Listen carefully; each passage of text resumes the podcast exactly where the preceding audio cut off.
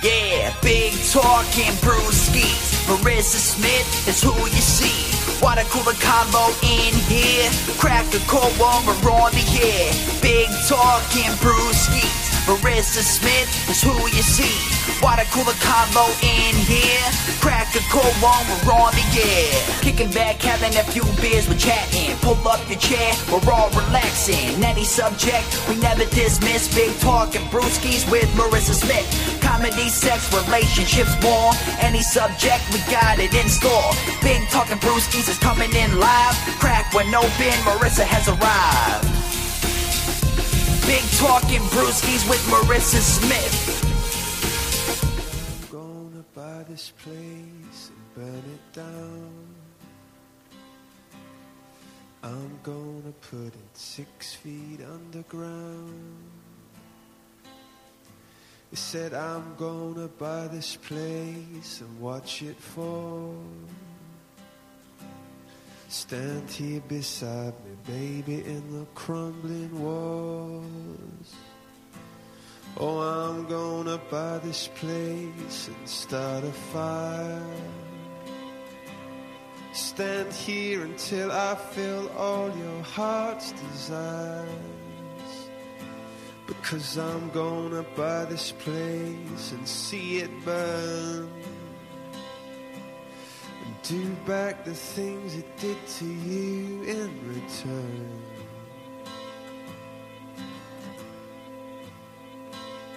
He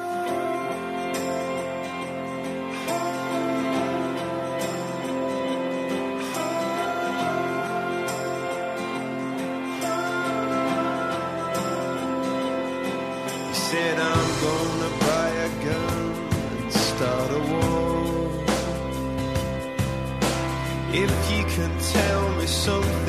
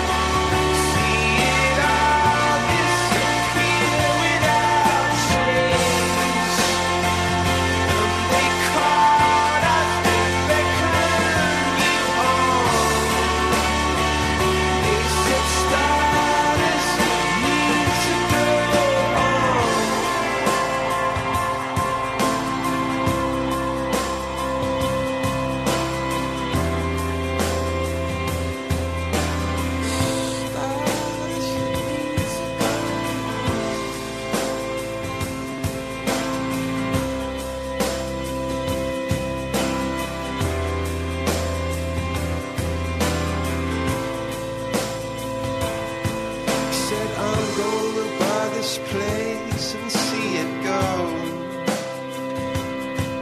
Stand here beside me, baby, watch the orange glow. Hey guys, happy Friday. This is Big Talking Brewskis. I'm Marissa Smith. And this week we've got Rodney Daniel. What's up, guys? Happy Friday. It's Big Talking Brewskis time. How was your, your week, Rodney? My week was really good, actually. I um I did a promotion that I was telling you for uh, on this talk show for Queens Public Television. Oh, cool. How was that? It, it was good. I like was in like the TV studio. There were cameras everywhere. They were interviewing me. I plugged the show, so it was great. Nice. Yeah.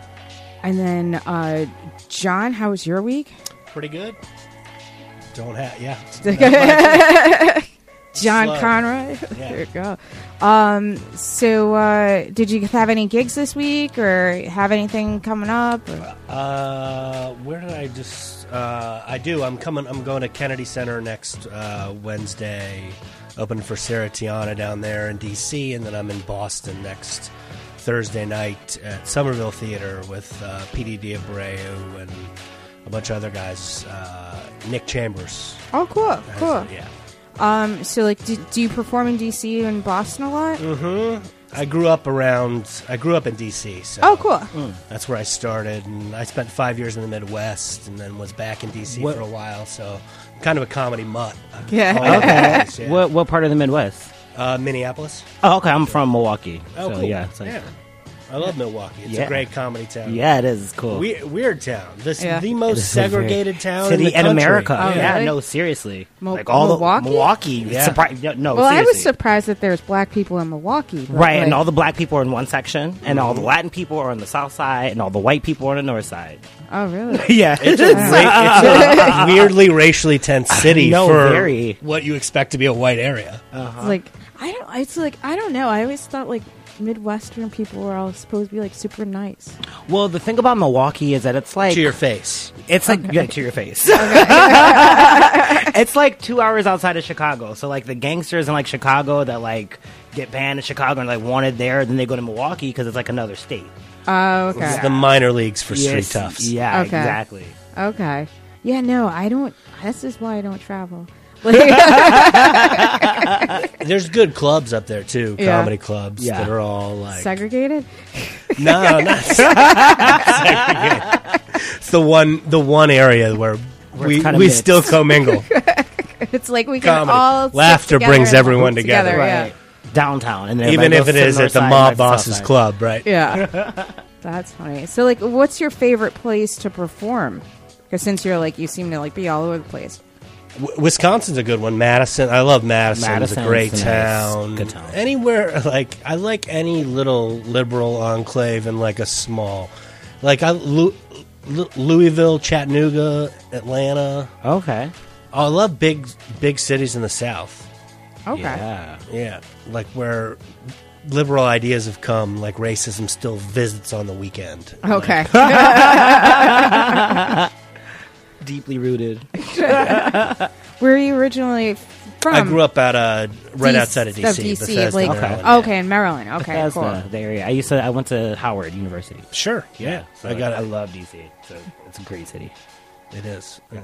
What, Really what year clean. were you at Howard? I'm not gonna date myself. Okay, that's fair. He's like, boy, bye.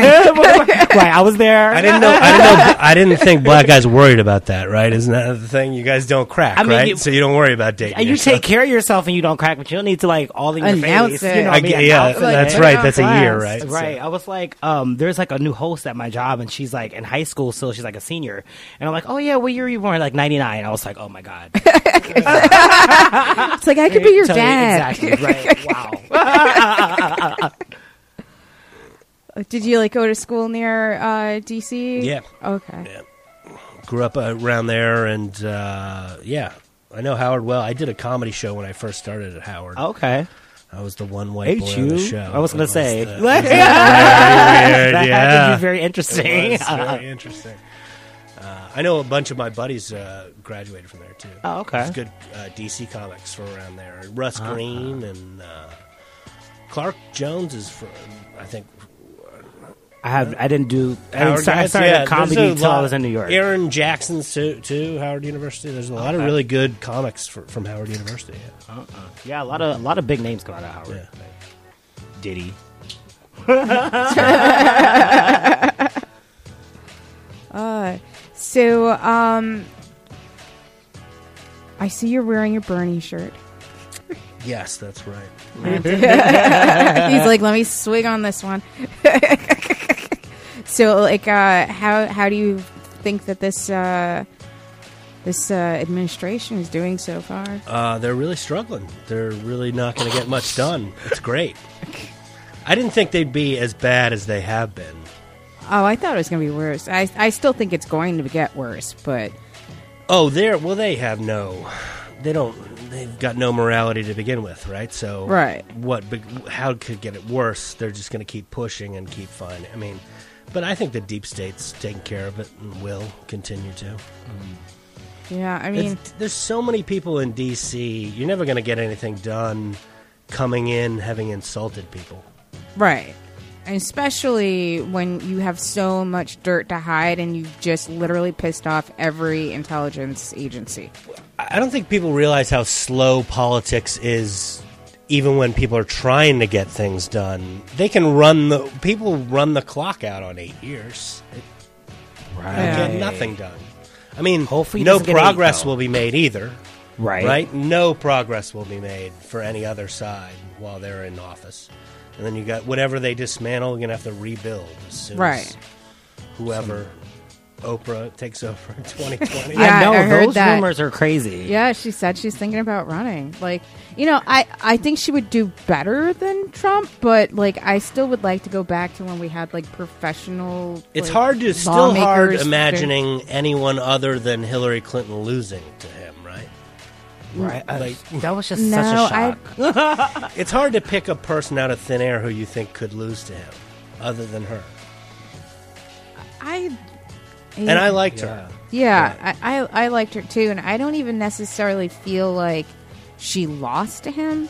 I just feel like uh, oh, I think that's. I think it was an up-down vote on her. I don't know. I really don't know because she still won the popular, but uh, you know, it's still um, it's it's it's tough. It's a tough one because uh, I don't think that Bernie would have won. I, I, I really don't. Like, uh, especially like when you look at like all of like the anti like semantic things that are happening, and like uh, the, I just don't think that the if the country wasn't ready for a Christian woman, I don't think that they're ready for a Jewish man. She lost it. I mean, he he lost to her, so I don't Yeah. care. care. Like people, um, I voted for him, but I don't care whether anyone thinks he would have won. It's such a silly argument to me. Why would you ever argue it? It's he lost. She she cleaned his clock. Yeah. Like people like to act like like there was corruption. There wasn't. She just beat him on votes. Right. I like to think that they don't understand that side of the Bernie argument.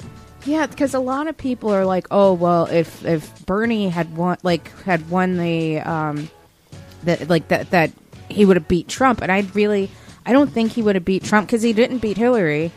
But you know, I also, you know, a lot of people are kind of are on that whole thing that the DNC was uh, really stifling him, and and that they prevented him from from winning the nomination, which I don't. I don't necessarily know that I believe that either, just for the mere fact that he really was not and is not a Democrat. So I think the difference is is that like the DNC kind of prevented someone that's not a Democrat from taking over and hijacking the party, but the Republicans weren't able to do that with Trump because Trump's really not a Republican either.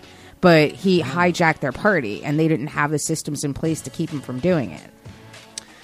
Well, it's easier to hijack a 17 person field, too, by being obnoxious, Right. by just being incendiary, than it is a two person field. Yeah. Uh, She, I mean, she. Whatever happened with the DNC that hurt him, what they, what Bernie supporters complain about, was politics as usual. It was keeping his profile down. It was uh, making sure the debates weren't on at the best times. Little things. They weren't. It's not cheating. It's not. There wasn't. There's not anything insidious that the DNC did. Planted questions at a debate. That's old politics. Right. So I don't understand the sour grapes on uh, people who supported him's part. But I don't think she was a good candidate, and I don't think he would have gone from two percent to forty three percent of the vote Right. if she had been a good candidate. Huh. I think maybe because she was a woman. That was like the main thing. It definitely. like I feel like I feel like just America wasn't ready for a woman like to be president. Yeah, it's it's kind of that whole it's it's even with the thing with like Elizabeth Warren. It's like she persisted. It's like you can't be a woman and be like assertive in politics and and they and I also feel like they tied all the sins of her husband to her and I feel like if it was reversed that you know, if if Hillary had won first and then Bill ran later, anything that she had done, they wouldn't have attributed to him. It's like, you know, like she controls what her husband did while he was the president. Which I definitely feel that that was probably the case. I don't feel like I do think they did a really good job of painting her and tying his sins to her, but I don't think she ever did a good job of explaining why uh, she deserved to take his mantle in the first place. Well, I think that as far as her own career, she also was a senator, and she also um, had her own position. That's where she started, though, and that I think that's a part of the disconnect. Like she was never, uh, she never had to meet with constituents on a low level. She never had any grassroots. She's been elite for years and years, and that's how they painted her. well, Donald Trump's been Donald Trump for how long? And I don't know how you couldn't pop his bubble with just as much ease. I, I'm not a fan of his by any means. I tried to do it myself. I don't know why nothing got through on that side. I think because at some point you're just yelling. right. Right. Ev- no, there's no one, no one who defends Trump think would like even say that he's a good person though. Right? They They- just they- they just- think that he- they like having a sore loser as their candidate. I don't know. Some of them, I think, legitimately have this weird, like, uh, thing where they have him as this, like, uh, generous, uh, billionaire that that's going to take care of the masses. It's like it's uh, because I get a lot of these like weirdo alt right people hit me up on the Twitter and like ranting and raving like fucking lunatics, and they They don't mess with us white guys. yeah, yeah. like, oh no, he's smarter than me and the same everything. I can't argue with that.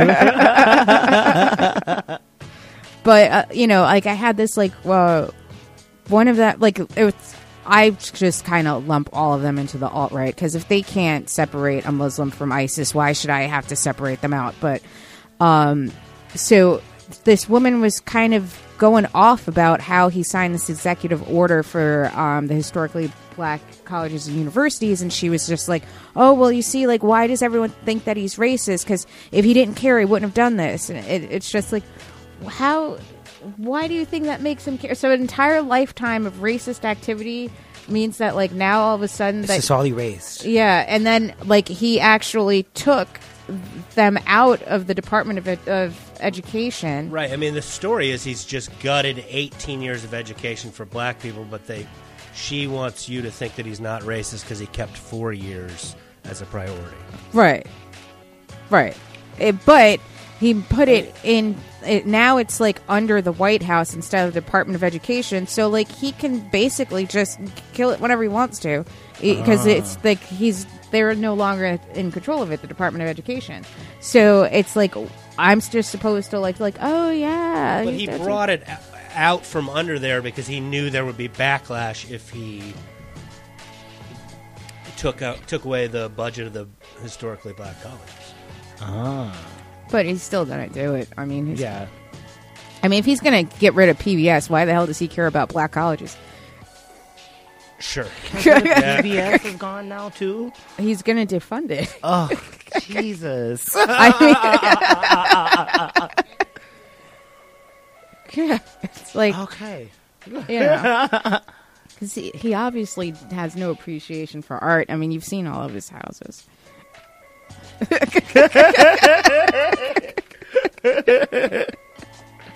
Tacky. Very Uh, tacky. Did you- yeah. So, uh, did you see the picture of like all of the the The presidents of the of the black colleges, Yeah. and then the one like white lady in the picture, like with her feet on the couch? uh, Kellyanne Conway. yeah, That was hilarious. It looked like a bukkake moment.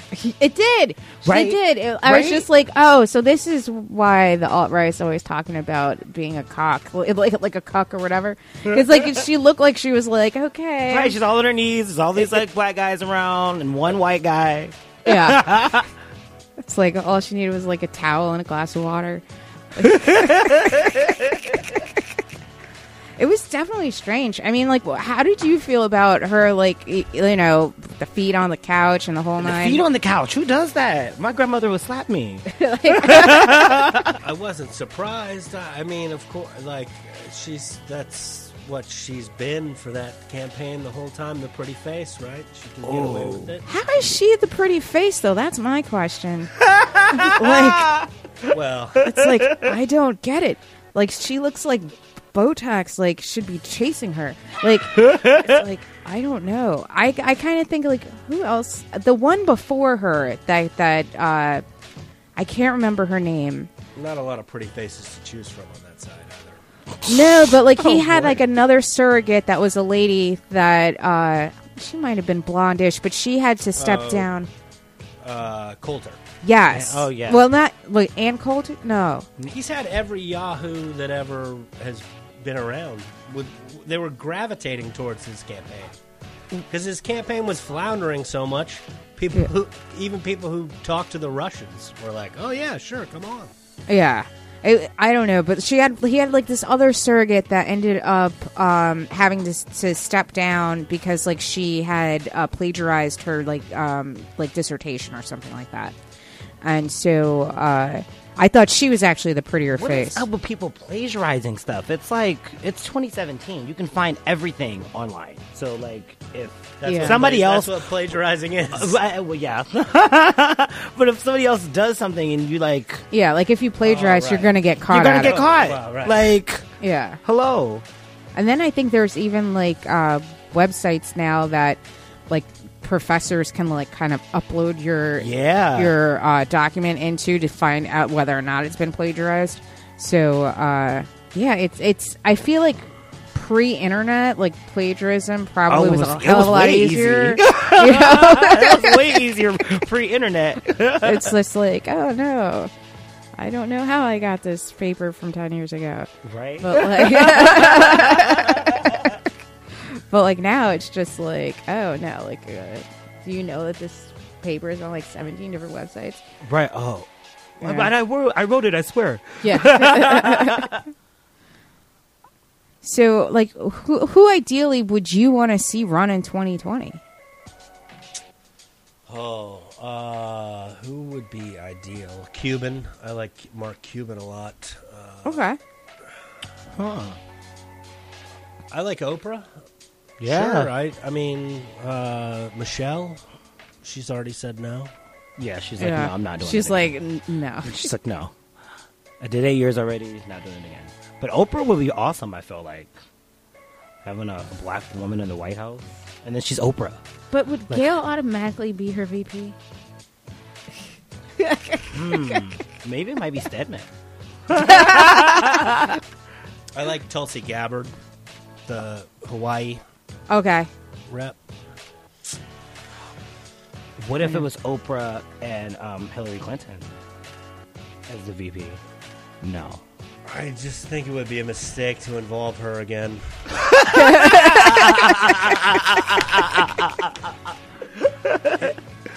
it plays into it plays right into his hands. Yeah. Yeah. I would like Elizabeth Warren. I like her. She's a lot of fire. Uh, I don't know. It's it's hard. It's hard though. I mean, I like uh, Cory Booker also. And uh, do you think that Schumer is going to try to run? No, I can't imagine. I feel like he's kind of like. I think Schumer and, and Franken. They look like like they're Franken, that's nine. That number one right there. Franken. Yeah. I, I lived out in Minnesota when he first got elected. That was a really tough Senate campaign that he won against Norm Coleman uh, way back. He's, I think he's the guy who took on Rush Limbaugh too early on. He also, I think everyone's worries about Franken at least everything I've heard was well, there's so much to hang him on from his comedy career. But after Trump, what do you worry about? Anything that he Yeah. said as a joke in the 80s? No. You Right. don't care at all about that. Uh, so I think he's a practical choice. Yeah. I, I I think I would like to see a Franken Warren ticket. Or a Warren Franken ticket. But I, I like those two. I would like to get away from having celebrities at, like even running. It's Well, like Franken fits both bills. yeah, but he's you know He's been a politician for a long time, and he was a celebrity. Hmm. yeah He's entertaining.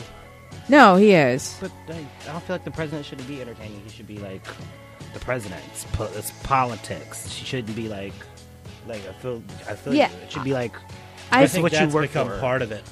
I think that's why she lost more than anything. She can't. She's people go, oh, it would just be boring if she's in there. but I think that's really our problem, not her problem. I think like that's the American people's problem, thinking that you know Oh, policy is entertaining. agreed. We don't deserve her. No one It's ever like- would have deserved her.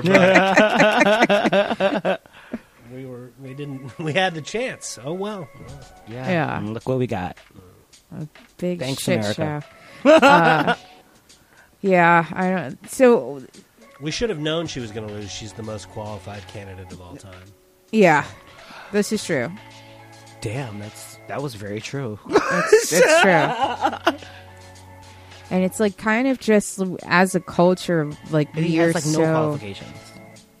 yeah. I mean, to them, his qualifications were that he's rich and a man. Like that was basically it. Like I've literally heard people say, like, "Oh, he's going to be a good president because he's rich." Like, how does that make any sense, or does that mean that you understand policy or lawmaking or the Constitution or or economy or anything like that?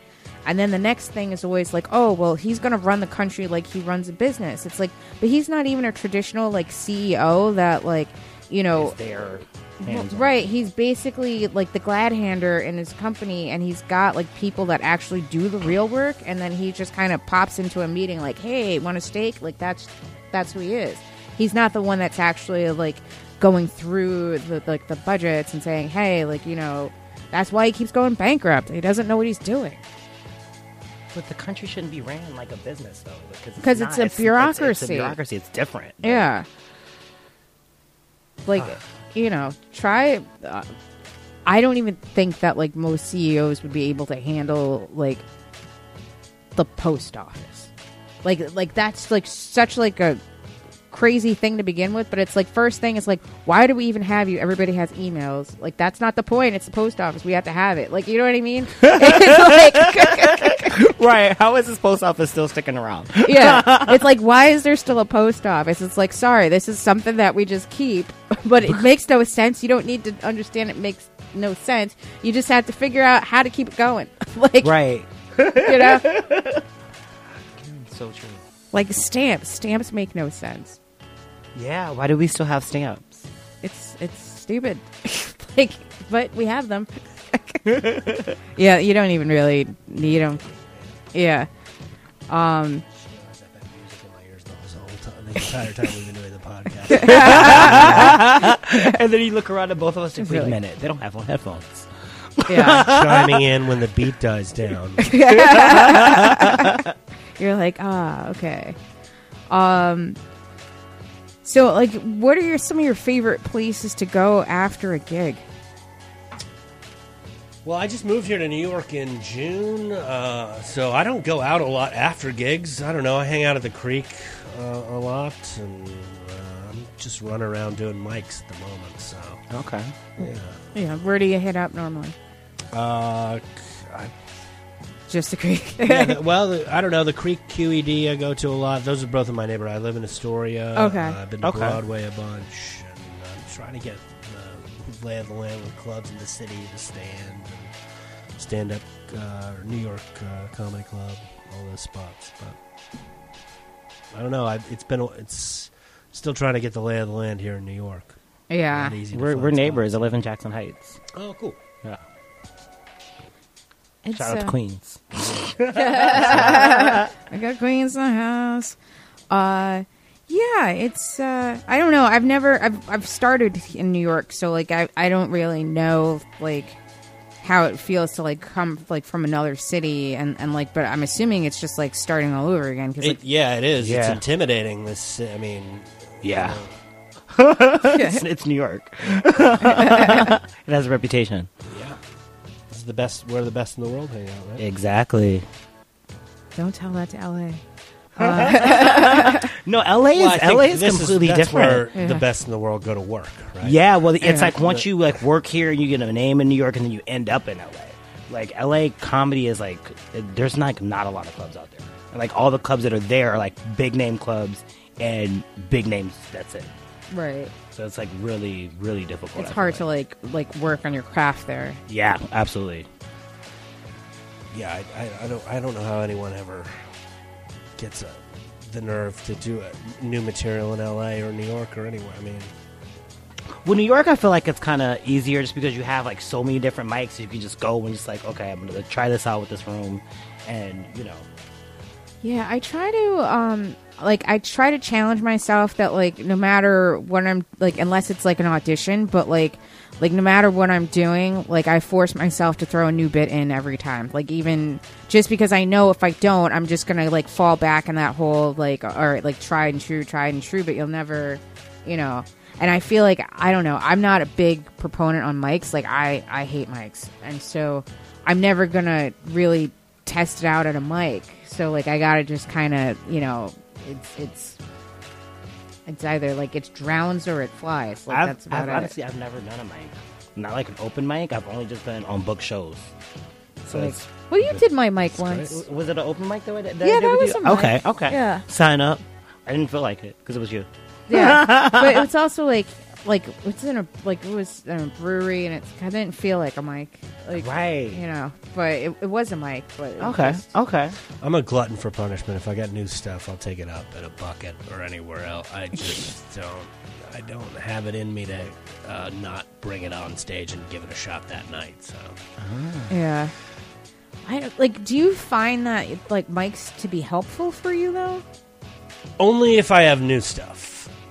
I mean, and meeting people. I mean, you do meet everyone. You you know you glad hand people. You, Yeah. you know, it's you are commiserate in the misery with everyone, right? So that helps you.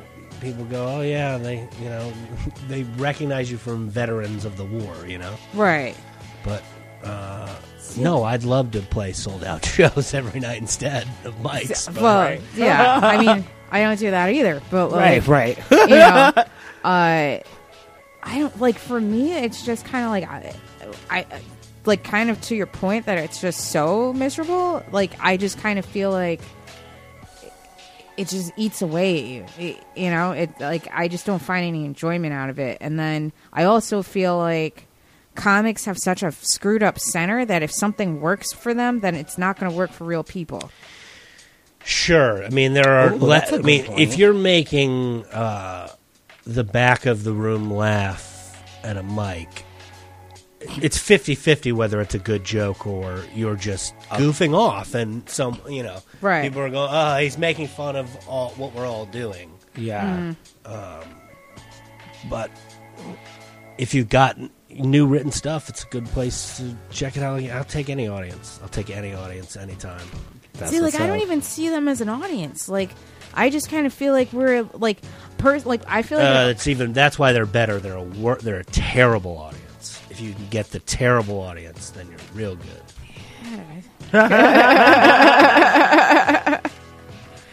it's like uh it's just kind of like somebody's holding you hostage while you're waiting to get your teeth cleaned. Like that's just kind of how it, you know. It's just like everyone's just waiting for their turn. It's not like really like they're there for I don't know the experience. But um, so what's the worst gig you've ever had? Uh, I don't. Uh, I don't uh, You don't have to say where. no, just, I've done a couple of them. Uh, uh, I did one in Colonial Beach, Virginia, one time at an off-track betting uh, casino or riverboat. Like, Okay. it was like uh, I guess there was dog races uh, during the day. I didn't see them. Okay. and then uh, there was like a comedy show in the side room bar, and uh, they hated me. Uh, they hated me immediately. Were you wearing your Ooh, Bernie And, shirt? uh, no, no, I no. This was uh, during the Bush years, maybe. uh, it was a long time ago, maybe 2011, early Obama. okay. Okay. Uh, but uh, Did they, they didn't boo you, did they? No, it was mo- more disinterest Okay. than anything. If someone, I'm pretty. Uh, if someone, I'm pretty aggressive. If someone boos me, I'd go right after them. But they just didn't. I could tell they hated me. Uh, and I stopped like halfway through the show, and I was like, "This is the worst show I have ever done." And that was the Then they hated first you laugh more. I got when I said that. this is the worst show I've ever done. And I was like, "Oh, I got to laugh and laughed," and I was like, "I'll go back into my material." And I did like ten more minutes of my A stuff to nothing. and I stopped it again. I was like, "Do you guys not believe me that this is the worst show that I've ever done?" Wow. And I got the light, and I remember I was supposed to sell T-shirts after the show, and I got off, and I was like, "If they paid us," he was like, "No," and I was like, "I'm leaving." And he was like, "You're not going to stick around and get paid?" I was like, "Yeah, "I don't think you understand.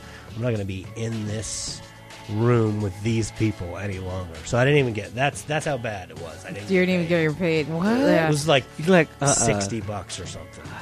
He like- still owes me. Erwin Loring. I was like, I was like, just tell him to mail me the check, but I was like, there's no way this shady booker will ever send me this check. I had to be out of that room, man. They Yeah. were the worst. Damn. It's like I gotta go. I did a show in uh, Iowa once where there were, were like there was like a plague of frogs after the show. Like, What? We walked outside of the bar and it was like this dusty town, and there were six hundred frogs all over the side of the road, and they had threatened to hurt my feature. Like the, the, the What, the feature, frogs? the feature act, like one of the audience members stood up and tried to fight him. Okay. And What? They like we settled down. I went up and did like 35, 40. and it was just like it was all like bikers on their way to Sturgis. Wait, you know what where was Sturgis is? Is that Shit, what else Mass- gonna- This is like- some serious Midwest shit. What? Uh, it was like I know I think I know Sturgis. Sturgis is in South Dakota. It's where they have the big Harley Davidson uh, Uh, Oh. rally every August, I think, and it's a shit ton of bikers go to it. But they were all coming through this town, and they'd stopped and, And decided to uh, see a comedy He's a great comic, Brian Miller. He's a headliner in Minneapolis. Uh, Okay. He writes for Bob and Tom, much a, a real great comic. But he was the middle of the time, and he's just kind of bookish, and they did not. They were like trying to fight him, and then I went on stage. And they, nobody tries to fight me because I'm a bigger guy, but it was weird, a weird show. We literally, I remember, we uh, you had to like go into the hotel room, you'd slam the door behind you, and like a couple frogs got in. You have to throw the frogs out the window. that's crazy. What? Yep. There's a yeah. Wait, where was this? Wait, See the next. No one's coming into this podcast and beating that road. No. Sorry for a terrible game. no. yeah. Look, Ronnie, you I'm look just like terrified. Because I, like- I don't like frogs. that bet not. Frogs are and, like who likes frogs? And No then to one. see like 600 of them, I'm like really freaked out. I mean, I like frog legs, but that's about it.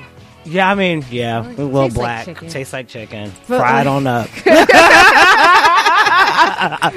But uh, like, but like a whole bunch of them though. No. Oh God, they're just hopping around. and then get in your stuff. oh, and they're I don't- slimy. Ugh. No, I can't. No, I don't Frogs even are- like going on Don't do comedy in Missouri Valley, Iowa. Then, Missouri Valley, Iowa. Okay. Yeah. Wow. Staying not away that from you would. No, I really wouldn't. This is why I, I like as far as like I go to like maybe Boston and like Philly. Like that's that's really So that's it. That's the thing. There's like no. AC. I just you know that's about it. Like if I can't like get there and back in like four hours, I'm out. There's They- got to be. There's got to be like weird places in upstate New York that are like that. Oh yeah, I did. Um, I did a comedy festival upstate, and we were. I don't know what it was. It was like some sort of like t- they called it a temple, but it was like basically some sort of like artist like commune, and Oh. so it There's nudist comedy. Nudist comedy. No, it was it was like like a bunch of painters lived together in, in this apartment and they had a gallery downstairs and then to hmm. get to the show you had to like walk through what I thought at first was a gallery and then you get up to like the performance area which is just like a big open space. They have a little stage. And then I went to the bathroom and there was like people's medication and deodorant and toothbrush and, and I'm like people live here like this is like someone's actually living here and then I was just kind of checking out the place and I saw like bed and like clothes and like What? laundry, and I'm just like, how many people live here? Because like every everything had a different style, so I knew. And then all of a sudden, this kid comes out of like underneath a table, and she's like, "Hi," and I was just like, "Oh, hello." And then uh, I was just like, "Do your parents know that you're still here?" And she's like, "I live here." I'm like, "What?" There's like children in here, and like it was crazy. How many people were at the show? Like five, like, like So you basically performed for a small family. yeah, was, they like you know they didn't stay, and then they had like uh, stripper poles in there, and it was like the strangest place. And none of the chairs matched. It all looked like they they got them for like a dollar from like a yard sale or something. Like nothing in the place matched. Like none of the plates matched. None of the like. It was just weird because at first when they were just like, "Oh, it's a theater," I'm expecting a theater, and I'm like, "I'm in somebody's fucking house." Like- It's crazy. Yeah. And then, uh, yeah, we didn't have a mic. Like it was. There was no mic. There was either? no mic. Okay, so you you basically just went to somebody's house and just entertained them. Yeah, it was, uh, as part of a festival. like, We're yeah. part of the festival. I, I used to do stuff in North Dakota that was like that. That was where you show up and like you wouldn't be, you wouldn't know if you had a mic or not. yeah. You just go show up, and if you were lucky, you had a mic from the uh, like whatever music. Like I remember one time I showed up and they had uh, like a old school like karaoke. Like the mic was attached to a stereo CD, and then I was literally standing on a wood plank stage with Big Buck Hunter right next to me. And I remember at one point this show wasn't going well, and I took the gun from the Big Buck Hunter and mimed shooting myself in the face. There's a good one. That's a good bomb. wow. Yeah. I don't know. It's crazy. What about you? What's your weirdest gig Um or worst gig? I don't I don't know. I haven't had a bunch of like weird stuff. Like I guess like that little stage that that at the brewery was like kind of that like was weird. and the mic kept going out and I was like, "Oh, Yeah. yeah. you know, but Because uh, you can't like touch the bottom of the wireless. right, yeah. Like, Wait, we can't hear you. Yeah. like, "Oh, my bad." That's not right. Uh, I uh, I was uh, on a show at the Lantern once, and uh, this comic was on stage, and it was like this uh, German tourist was sitting in the front row, and he was just like loud and super drunk, and then uh, they they were asking him to leave because he was like really disruptive. And he gets up, and the second he gets up, he like projectile vomits onto the stage, and like the comic on the stage like like steps back. They have to like shut the show down, clean it up, like mop the floor, mop the stage, everything, and and then like they brought the show back, and she literally started at the joke that she stopped at. Like I would have been like, "Fuck this, I'm out." Like it's like like some weird German just puked on me, I'm out. Like Right? it's it's just like uh, you know, real trooper about it. Right. Show Props goes for her for Yeah. start starting right. For like, okay. I mean, really, to be honest, if it was me, I probably would have just thrown up back on him just smelling it. I'd be like, Ugh. Yes. like you know, it's like, uh, like when you smell throw up, it makes you want to throw up. yeah, uh, like, and it's still there. Then it's like moist on the stage. No, Yeah, I'm good. and then I like I can't take the visual out. Like I, right. I was debating whether or not I was going to stay myself, and I was just like, Had you gone up already? Uh, yeah, I did. Okay, good. I did. Yeah, because I was sit- like, yeah, no, because Because I don't know if I would. I If, would've yeah, been if I didn't, that that's like if I hadn't gone up, I probably would not have gone up because I like then I'm stepping in. I don't know puke water. I don't, right. it's like too much of a germaphobe for that shit. uh, uh, what's like uh, your well? You said your favorite is these like liberal towns, but like, did you ever have like what is your favorite show that you did? Like, oh, One show. like because there's always that one where like it's that glimmer that you keep holding on to that keeps you keep doing this shit every day. Like, there's always that Yeah, one. where you walk off the stage and just And like, just I just like- killed that shit. Yeah, yeah. it's like your first cigarette. Mm-hmm. We have like moment, yeah, those moments on stage where you're like, I'll never recreate that. Those Yeah. shows Yeah. where you go like, uh, like I remember I, s- I did a show once where uh, there was a, I didn't know it. I, I was out of the room. There was a guy on, who went on stage and claimed to be Jesus. So he goes on stage and uh, he claims that he's the Lord and Savior.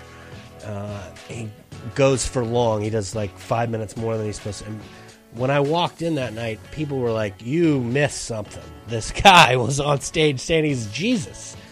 Uh, and then, uh, so you know, 20 minutes later, I was on stage, and I didn't know, but that guy had sat in the front row on the left, and I was doing material about my dad who had passed away, and I was like, it's real. I was like, I had this real vulnerable moment. I was like, it's really hard to uh, get the acceptance of your father, isn't it?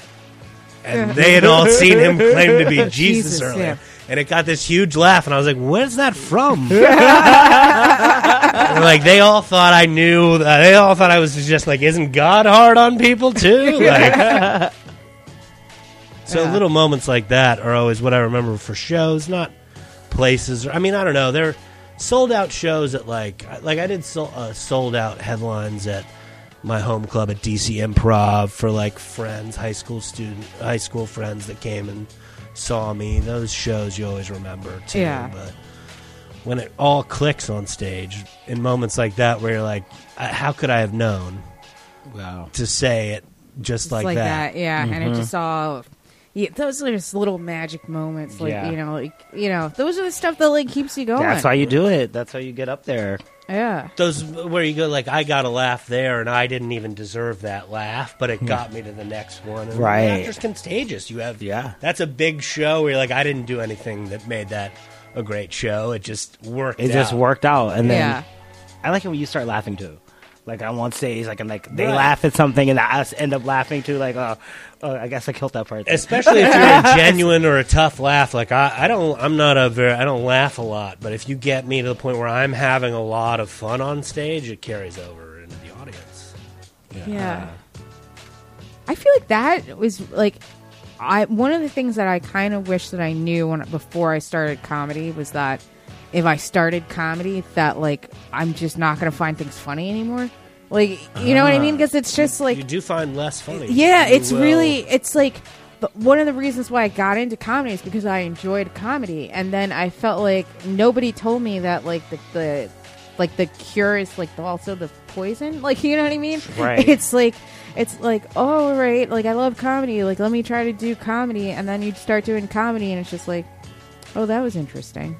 Like I like you dissect everything. yeah, and it's like there was a point where I would have laughed at that. Yeah. And then now I'm just like, oh yeah, that was that was good. Like you know. Also, just- learning how to do it, you see the strings too. You, Right. you- Right. Yeah. It's like it d- isn't like as natural. you peel like- back the wonder. Yeah, You- exactly. You Yeah. know what you, you you you know all the tricks. Exactly. So you see someone do something that would have amazed you before you ever started doing stand up, and when you see it now, you're like, oh, I know how to. That's I do that. I do that. I, I do know that exactly how to. joke. Like, is- yeah, I- oh yeah, Yeah. okay.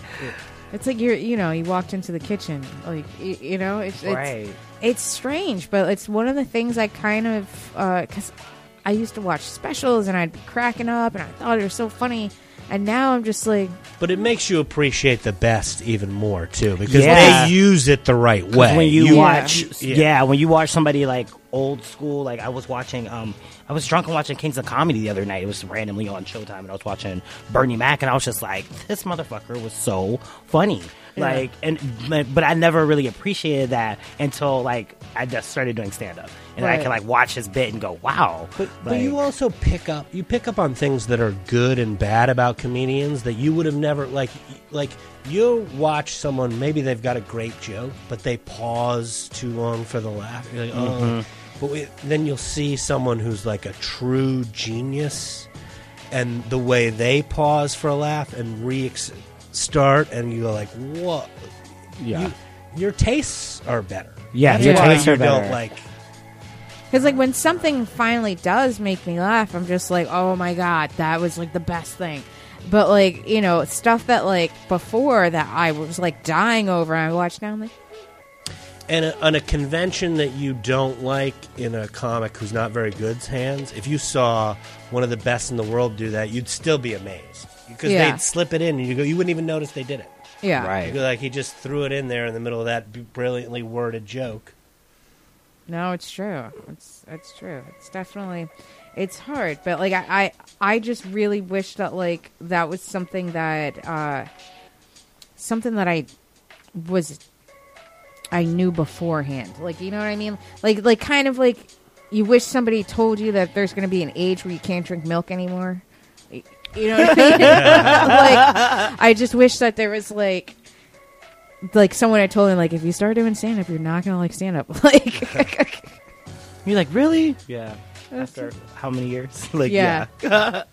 it's just like uh, that's one of the weird things not that i don't like it but it just doesn't make me laugh anymore Right. Not the same way that it used to when you first started or before you even started. Well, Uh, and a lot depends on the quality of the shows that you're at. That's too. true. Like if That's you went to the cellar tonight, they'd make you laugh. If you sat in the front row, the best in the world would make you laugh for sure. But if you, you know, you go you do a show that try a showcase, there's going to be like any of those guys, two or three that are great, and there's And a couple then- of people who aren't as good. Yeah. it's the way it is. yeah no That's definitely life. It's a hard. It's it's supposed to be hard, right? yeah That's, no it's true that's what makes it worth doing. yeah Exactly. And I never realized how people now in the community people are like, oh my god, this is so hard. Like I'd never be able to do that. People tell me that like all the time, and I'm just like, I don't, I didn't think it was that hard. Like starting out, but like I don't know. People think it's really hard. yeah i mean i think it's i think it's difficult but i don't think that i think that for them it's more of their fear and uh, and insecurity about speaking in public and, Getting and, up in and front getting of up in front of people. people Yeah. like i think for them like that's like the hard part but like for us like that that wasn't our hard part Right? Yeah, that's not That's the hard. the That's the part That's that I. what we like, yeah, that's right? what. Yeah. That's what I like actually is getting up there. it's like this is the perfect amount of attention. That's it's what we like crave. that's Mm-hmm. the amount of time I want eyes on me, and I don't want people near me. Like you know what I mean? It's just like it's like the best where like you want attention, but also want to be isolated at the same time. Right. Like, um. So we're gonna have to take a, a, a quick break, but before we go, John, uh, where can everyone follow you on Twitter and Instagram? Uh, my my Twitter is Conroy FTW, and then uh, I'm on Facebook, uh, and I'm on, I just uh, on John Conroy Comedy on Instagram. Uh, and like I said, I'm at the Kennedy Center next Wednesday, Jan- or uh, March 8th, and uh, Somerville Theater on March 9th. Awesome. Well, thanks for doing the show. Yeah, thanks for having me. Awesome. It's been It fun, fun. Yeah. chatting. Uh, so we're going to take a quick break, you guys, and uh, we'll be right back. See you soon.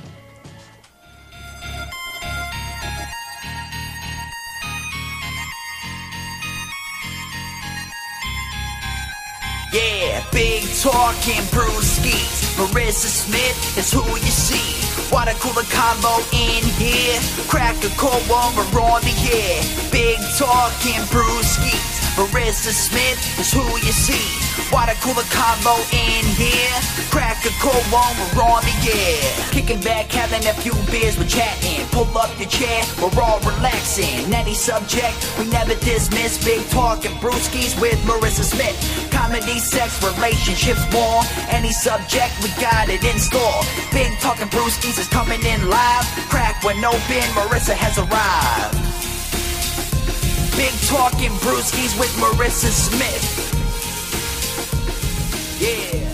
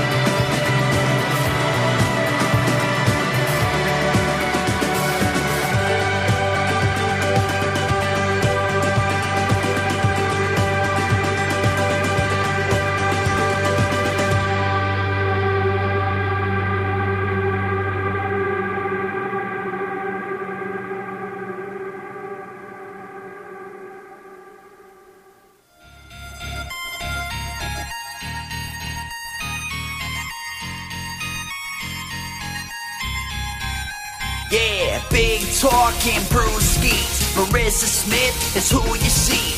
Water cooler combo in here. Crack a cold one, we're on the air. Big talking brewskis. Marissa Smith is who you see. Water cooler combo in here. Crack a cold one, we're on the air. Kicking back, having a few beers, we're chatting. Pull up your chair, we're all relaxing. Any subject, we never dismiss. Big talking brewskis with Marissa Smith. Comedy, sex, relationships, war. Any subject, we got it in store. Big talking brewskis is coming in live. Crack when open, Marissa has arrived. Big talking brewskis with And Marissa Smith. Brucker? Brooker. Brooker. Brooker. Brooker. Brooker. Rhymes with Booker. Brooker. Okay. Hey guys, welcome back to Big Talking Brewskis. I'm Marissa Smith. We've got Rodney Daniels with us. What's up? Happy Big Talk Brewski time segment two. We've got April Brucker with us, Hey world, here I am. and we've got Katie Mack with us. Hey, hey, hey, how are you? Good, Katie. How was your week? Too long. Yeah, It was way too long. How was you guys' week? it was good. Yeah. It It was was good. My week was rocked this week, actually. Really? With the whole, because last week we were here Friday, Remy Ma dropped her diss tape against Nicki Minaj. That's Yes, how- she I was like, I couldn't wait to get back here this week to talk about it because at first, if, have you heard it? No. Okay, so let I don't know anything about this. So break it down. Okay, like so I'm let me break it down everything to you. So you know, you got Remy Ma. She's uh from uh what the Bronx, right? Right, She's from the Bronx. Um, she went to jail for stabbing someone And for how like nice, eight little years. Lady, yeah. exactly. But uh, she's Shooting. out and she's like doing her thing. She had, has love and hip hop, and so she dropped dropped a diss track against Nicki Minaj, like just talking about how like Nicki Minaj's ass dropped and like her boyfriend couldn't fuck her for like three months. like it was just it was epic. Like she just like completely tore her life apart. Okay, time out. She got caught for stabbing somebody. She got caught. Okay, she went to jail. When you get caught, you lose your right to diss anybody at any time. It doesn't make you badass. It makes you dumbass to get caught. See, right, but and I was completely. here's the whole thing: As I was completely on Nicki Minaj's side. Like, who are you? First of all, you're doing love and hip hop. This is Nicki Minaj. She has Grammys. Like, she's mm. Right, selling right. out world tours. Who right. the fuck are you? Until I watched Wendy Williams this morning. Okay, watched Remy Ma was on Wendy Williams, and she was yes, and it was so good. She broke down the Oh. fact that she was like, "Look, Nicki Minaj has been telling people she won't do red carpets if I'm on them. She will. She's been taking money out of my pocket. This has Whoa. nothing to do with like the music. It was the fact that like Nicki Minaj is like a mean girl behind the scenes. She that's what she called her a mean girl. Well, She's she mean forgot to about the fact that everybody. Nicki Minaj lies about her DMH. Did you guys hear that story? I did Really? not. Yeah, she got ticketed or arrested or something stupid at a nightclub. And you know, when you get arrested, the cop says, "Show me your ID," or you get a ticket or whatever.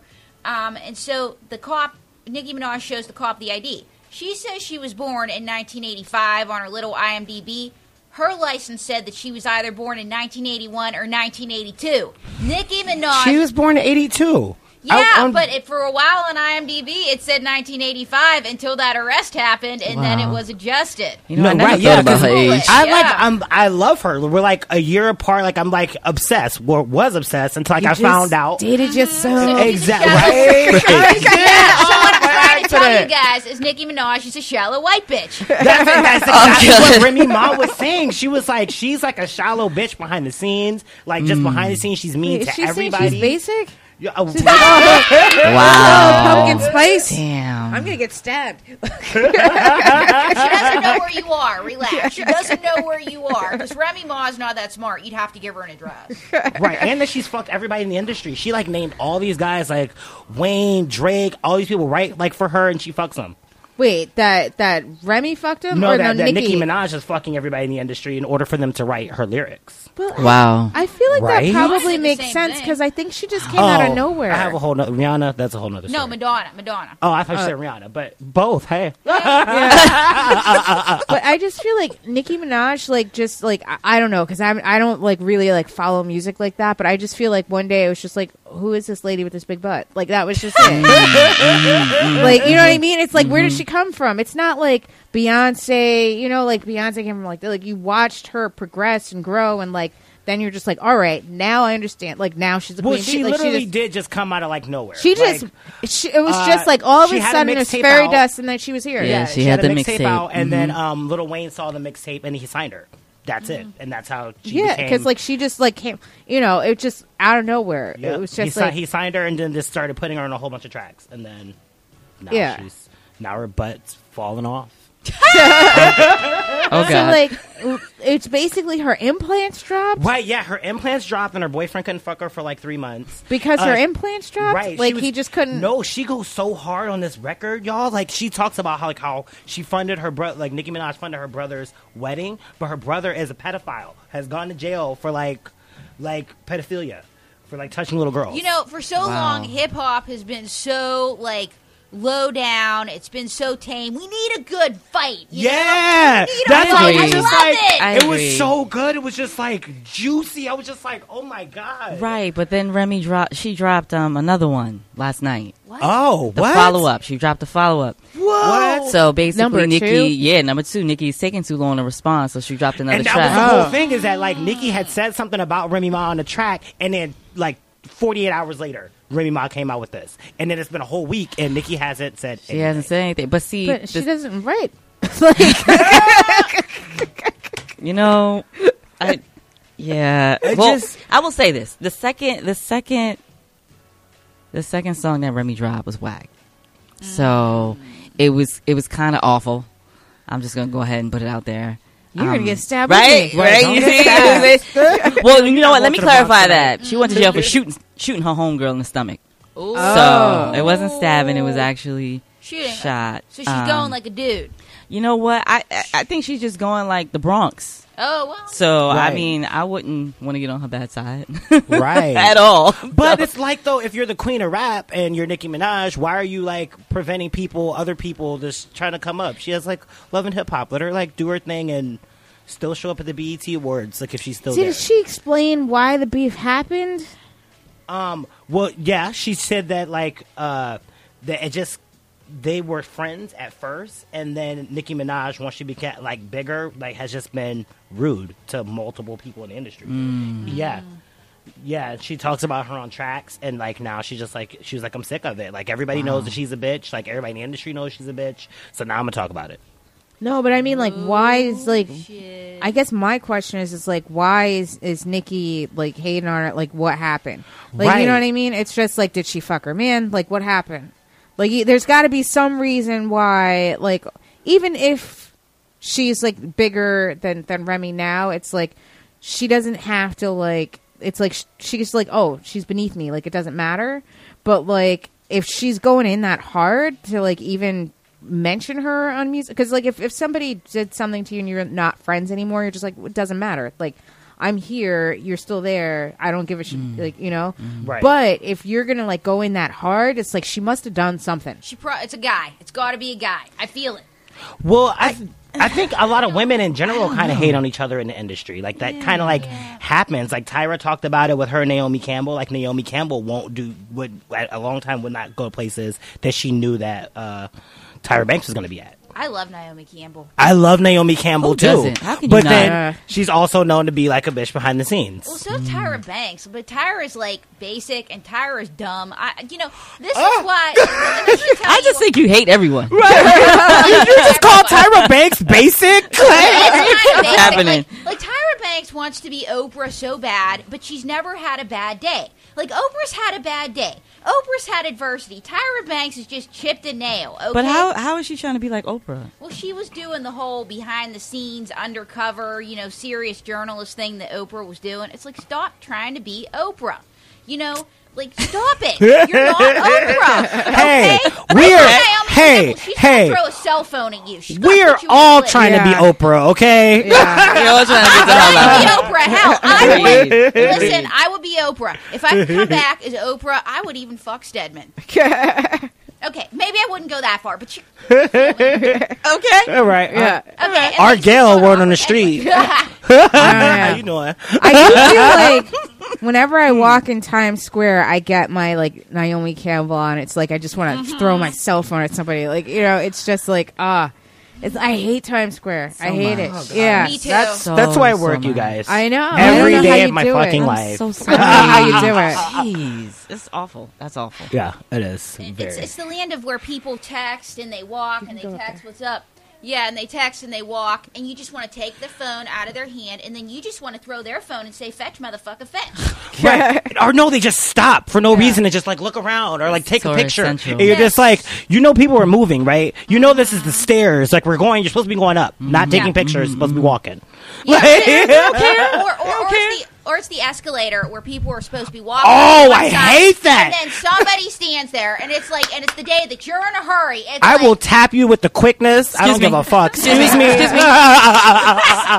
Sorry. Step to the right, please. Over to over there. You see the, all these people standing? That's where you're supposed to go. And we've got Teresa Sheffer with us. Hi. How are Hello. you? Sorry, I'm How you late. doing? I'm so good. Yeah, no Thank problem. having Yeah, good to no, be here. thanks for doing it. So, how was your week, Teresa? Oh my god, it's so good. I had such a great week. Yeah? We had a crazy fucking show last night at the Creek and the Cave. Oh, I like did not wake up until like four o'clock. That's how insane it was last night. Oh, Oh, my God. yeah. like four p.m. Let me clarify, four Yes, p.m. 4 p.m. that's a that's New York City so night right there. Right. It was super Yeah. good. So that, That went is super, super well. good. Had a Yeah. great weekend. It just got Dope. better. Now I'm on the show with you. Oh my god. Yeah. Welcome. nice to meet you guys. You look like Maria Bamford, by the way. Have Oh you my ever god, heard thank that? you. If, I, if only God would give me her career, I'd She's be so, so, good. she's my favorite. I love Please, her. Please, God, give me Maria Bamford's career. I'd be so good. Girl, you God. already have her face, so like I think that's next. you look like Tracee Ellis Ellis Ross. I like get you that. just I totally do get that. like I get really that. I love her. I think she's beautiful. You so got that thank vibe too, Yeah. like the voice too. You're just like chill. Okay, so who do I look like? You are your own person. That's right. Hi, I'm Ronnie Daniels. person like you. You're one of a kind. Okay, you're thank a you. damn snowflake David I get that. That's I've gotten Floyd right. Mayweather a lot. Oh, I can see that actually. Mm, I can Yeah. see I don't know if you both. guys heard Yeah. of the young David Oh, Allen. yeah. But he definitely does. Your smile is amazing. It Oh, lights up this thank whole you. room. it's dark outside, but it's like bright in Ultra here. light beaming. so, April, how was your week? How was my week? Well, um, do you want the short version or the long? Like, I had a lot. Okay, there were a lot of people that died in my life this week. Okay. That died What? literally. Yeah, like literally died. I'm not kidding. Oh. It's like okay, two people Oh died of cancer this week. Then a great aunt of mine died, and then if they weren't dying. People were calling to tell me about people that they knew that died, and I just don't want to leave my house right now. This is like my big trip out. Like nobody in here die, okay? yeah. I don't. Yeah, I hope not. I mean, are you, Try like, not are you to. like a curse? Like, what is this shit? Yeah, I might be a Is this curse. like we're to all just Like, like, are you like the fucking mummy's carbon We're all curse? like, Like, wait, wait a yeah, and, it's and- like, all right. linked to all the deaths. Yeah, and, and I just brought the and I just brought the show down. It's like I'm like that comic that gets up and I'm like blah blah. By the way, rape, rape, dead baby, rape, rape, dead baby, pedophilia, rape, dead baby. Oh God! The whole room gets quiet when that person gets Oh, I up. Like, love uh, Yeah, it- it's like I was at a mic once and there was a guy that got up and he was nice looking, like later killer good looking, right? Well, he gets up and he opens with a joke about pushing his girlfriend down the stairs. Now, the only place this Oh. could go is down, but it's an open mic. We give him a pity chuckle. Then he goes with the dead baby stuff. Then he's nice having sex with the dead baby. and it's just like, then he's having sex with the dead baby and the girlfriend. And I'm like, ah! Hold the phone. There are very few times that I wanted to get out my phone and light somebody out of pity. That was one. Oh my Wow. god. light That's somebody out of pity. Let me kill just right put this person out to misery. Yes, Wow. yes. I've hosted shows where I've had to do that. Like, okay, Yes, put us You're all sup- out of our Dude, misery. that's You're fucking supposed to get Yeller sick, but shit you're right getting there. three. Yeah. Put it down. Oh, end it, end it. yeah. we have a caller. Hi. Hello, guys. What's up? It's Jason. Hey, What's up, Jason. Hey, Jason. How you doing? Hey, what's going on? I'm good. Tired as hell though. It's uh, a it's a big fight going on this weekend at Barclays, so I have to make uh, my rounds, put my bets in, Oh, go collect money, shit like that. That's Oh, okay. Burn, When's yo. when's the fight? It's tomorrow at Barclay. Oh, cool, cool. That is cool. That's Cool. what's so ironic is like there's always like a thousand fights going on outside of Barclay. Oh Inside, yeah. outside, all over the place. Right. Yeah, it's like the it's like the pre-show outside, and Oh, then you go totally inside for the main event. I saw a huge cat fight once outside of Barclay. It was over a guy that just got out of jail. Yeah. Oh, oh, oh, fuck God. that shit. No. That shit makes me so mad. I hate when I see women fight over worthless men. I know. like, have it- respect for yourself. Also, like this is like your sister. Fucking be together. What it's is like this being, hate? it's like it's like being together to throw a shit on the sidewalk. Yes, yes, Yeah. exactly. Pound. Wait, when they were fighting Yeah. We just the pounded it, guys. X-Con, You can't what, see what it. show Pound was it? Was it for a music concert or something? What was that? Huh? Jason? When they were fighting over the X-Con outside of Barclay, what, who were they there to see? Was it a I- music concert or? I Or forget. I, I I- I forget. But I was walking by. I was on my way to work, and they were just pounding it out. And mm. I love a good fight. Damn. Though, I'll be honest. I Yeah. love seeing a it's, good fight. It's good. I used to work at um, Tony Roma's across the street from Barclays, and we had like late night happy hour. And one time there was like there was a huge fight with like eight women, like four of them going at each other. Oh, they were literally throwing like bottles and bar Shut the stools. fuck up. There was Bar stools? bar Bottles? stools. There was blood and leaves everywhere. This Oh, shit was like God. epic. Fuck! I would have RSVP'd Yes, to that. I shit. know. Like we closed early. It was great. Oh my god. God damn! What? I would never do that for anyone. What caused that? Why were they doing that? I don't know. They just started talking shit to each other. They were drunk, and then I don't know. Bar stools and bottles were flying. Damn. My god. And I had literally I had That's just moved just to New York. so I'd repressed been anger because sometimes people get involved that don't have shit to do with the fight. They just want to throw a bottle. You're right. Yeah. just want to throw a bottle. You're so Fuck it. right. Yeah, it right. was there. Yeah. Jason, you have some insight, my friend. You're right. It's true. I don't know. Uh, last fight I saw was at Irving Plaza, and uh, it was like it. It started out with these two girls, and we were there to see. Um, shit. What is it? I can't remember his name. Oh baby, you you got what I Biz Markie? need. Yes. Biz Markie. Yeah. He's just Just a so like I was I was there to see Biz Markie, and like all of a sudden like I just like saw like one person just go like that, and I'm like oh shit, and then before I knew it they were on the floor, and I was just like uh, and so like then all these guys are just standing around these two women that are fighting. I don't even know why they were fighting, but they're just standing around them, and and then like. I guess like they let them go at it for like maybe like three minutes, and then they're like, okay, let okay, okay, enough. And then now they're starting to pick them up by their waist, and then they're just like, fuck yeah, blah blah. And then you see just security just like piling through. But um, I wish I had known what it was about, like because from when, looking at it, it just looked like maybe somebody stepped on somebody. Oh like that, it didn't look like. Damn. I wish it, to me, it's like if if they were fighting over somebody, at least that's like they're fighting over something, Yeah. not like oh you pushed me. It's like Makes a little more. it's sense. standing yeah, remote. right. Like, yeah, I kind of get it It's- though. Like sometimes, like some people are just they just want to fight. So it's Yeah, just like the- no yeah. what happens, like you can step on their toe and it's like fuck you, and like they'll fucking just break it out. They just have that fucking Yeah, mentality for no like, reason. This Yeah. fucking fighter shit. ready. Yeah. yeah. I mean, I've gotten that way too, where I'm just like. I was gonna say, train have you guys ever been in everything bothers fights? Me, Yeah. I just want to fucking punch someone in the face, and I will like uh-huh. just visualize punching someone in the face, and it feels great. But I never do it. But like, just some people have lived their lives like that though, which is so horrible. You know, and it just causes problems. And, well, there was one time that I actually did get into a street fight, but I was defending myself. oh my god, shut the fuck up. Well, this is what happened. Oh, I, I was in my old neighborhood, and I just published a blog for the Huffington Post, and I was so proud of myself. And I was going to Brit, and I was doing my laundry, and I just disputed a charge on a credit card, and I was an adult. You were winning. you were winning. I was winning. And so, and so I see this guy, and he's lost, and he says, uh, "Can you give me directions?" And I said, "Sure," because I wanted to help people. The next thing I know, he grabs my hand. What? Oh God. And I said, please let go of my hand. And he goes, no. And I said, let go of my fucking hand. And he Oh my goes, or what? And I stomped on his foot and I spit on him and I ran in the other direction. Oh wow. What neighborhood do God you live in? damn! Well, that, I never, I never go there. Where was this at? this was in Hell's Kitchen uh, because I used to live down there. But it was so crazy because I was like on this adrenaline. Like I could not believe that I was a street fighter. And then I'm like, I better not try this on somebody else. And, and as I'm That's running down the block, I, I, I kind of just barreled over this really ratchety black chick who's like watch your fucking step. And I'm thinking, oh shit, I better I better stop the Street Fighter because now I'm gonna get my ass kicked for real. You know, I do not go up against a ratchety black chick and win. But it was just like that moment where I was like, Street Fighter. Oh, wow. Yeah, that's I crazy. I got punched in the face in L.A. once.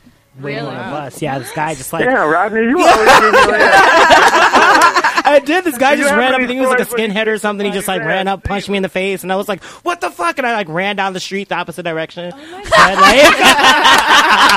like, it was not.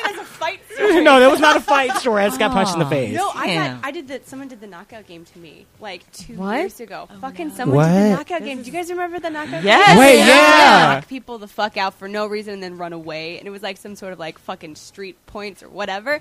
But it was like it wasn't even late. I was in Brooklyn Heights, oh, and it was like it Damn. wasn't even bad. It Mine's in the middle of the day too. It's like it's daylight. Why are you punching people in the face? But this motherfucker. Okay, so there's this long tunnel between the one, like the red line and the green line. Uh-huh. So like you may know where it is. Uh, it's Brooklyn. It's Borough Hall is what it is. Okay. And like so there's this long fucking tunnel. No one is there. Like if you're by yourself and like you're just in this long tunnel. And I was there by myself. And this the red line.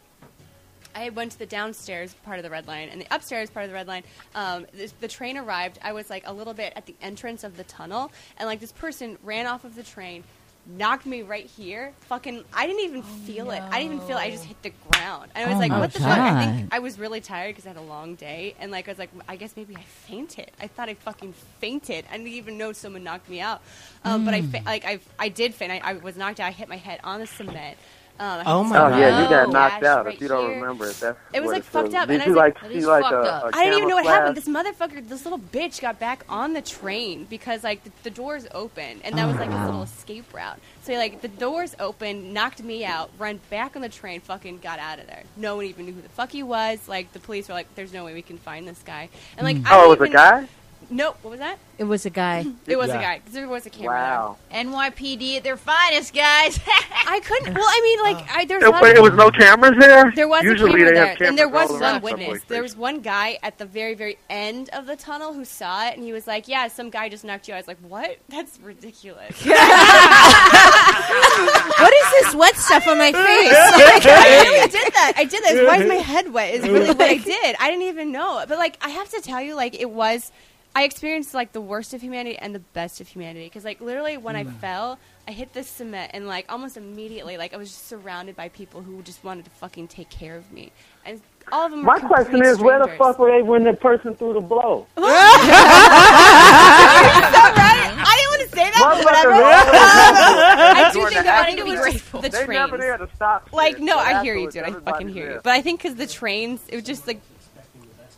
I'm such a cynic over here. I think the trains, like people weren't like it. Just no one was in the tunnel. There was nobody there, and it was just like the trains arrived, and suddenly there was this flood of people, and like people giving me water, like calling the police, and everything. Like I don't know. I mean, it, it was weird to experience both things at the same time. And it was like I had stitches for like I had staples, is what it was. And I was such a little pussy when they took the staples out. I was such a little bitch. God damn, I you would really just try got it. to do it because it. it was super fucking cheap. wow. Wait. I was such a little bitch to this doctor who didn't speak English. She kept coming at me with like the staple remover. I was like, "Ugh."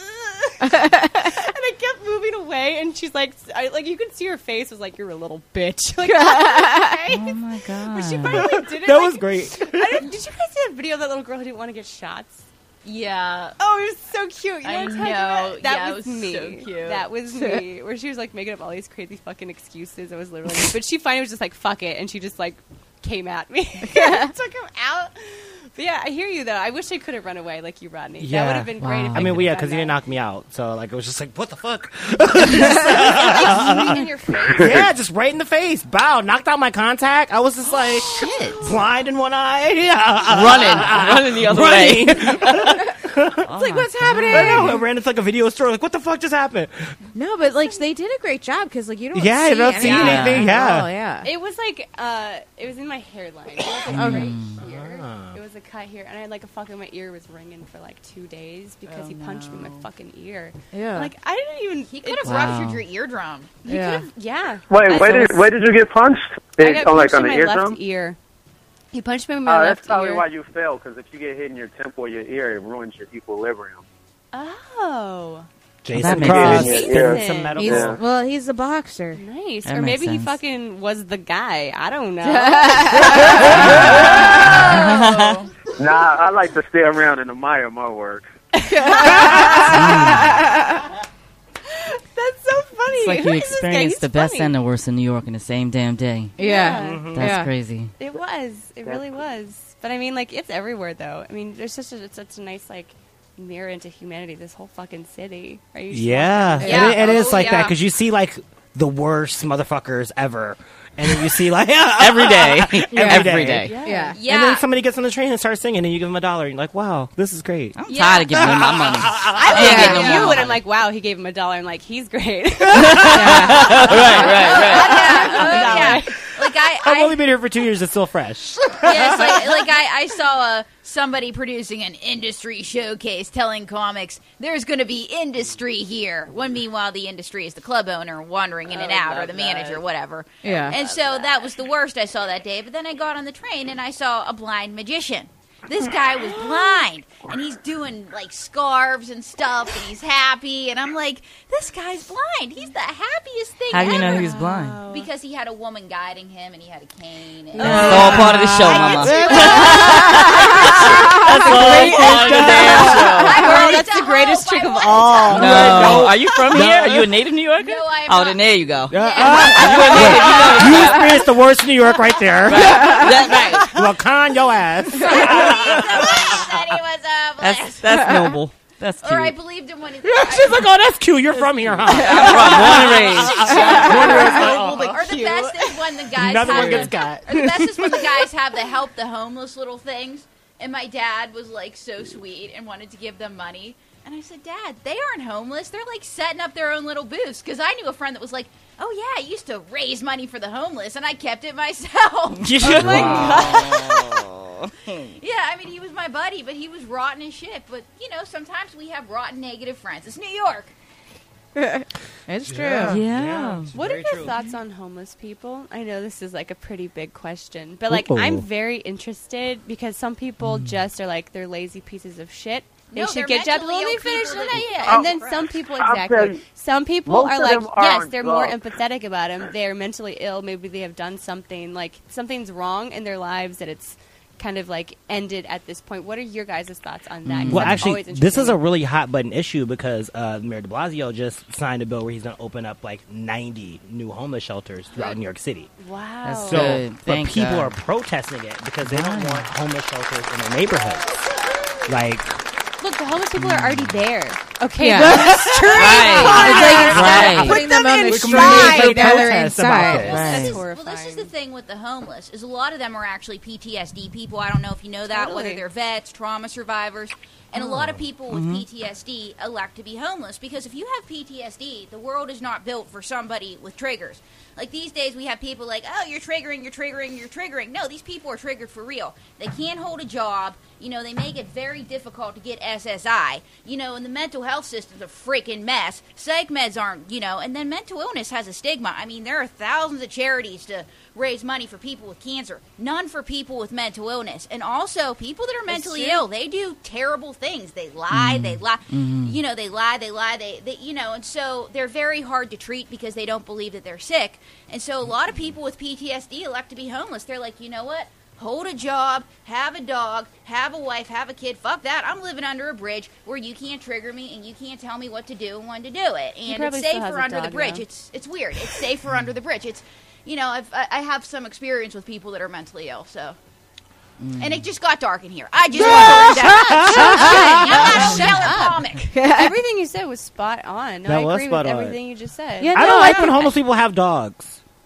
Or pets in Like, general. come on, you're homeless. Some you of the you homeless, well, a at least some of the Like, you hom- can barely well, take a lot of the homeless people I've met in Times Square, most of them are drug addicts from uh, Right. Jersey and Long Island. The Mhm. younger ones, all Yeah. of them are heroin addicts. I Oh, yeah. hear you on the dog thing. Like you're like you can't take care of that dog. You really can't. But at the same time, it's like probably they don't have any love in their life at all. And the only love they have is this dog who loves them unconditionally. And like I get it. I get Damn, it. you just also changed- security. You just changed my whole Here's opinion the about thing, it. though. Here's the That's thing. all they're, they have, They're man. drug addicts. They don't even love themselves unconditionally, but they love that dog unconditionally, which is ironic. I and can this take is, care of someone. and, and here's the thing, though. Yeah. And I'm telling funny you, they're kind of grimy. They'll sell that dog for drugs. Probably, but still. They're keeping it because they know more people give them money for, for that because they see the dog. Well, well, but they, but here, I've here's been the, seeing this here's- blowing my mind. Well, this is the funny thing about people that don't understand addicts. They're like, well, homeless people are lazy. It's so depressing. No.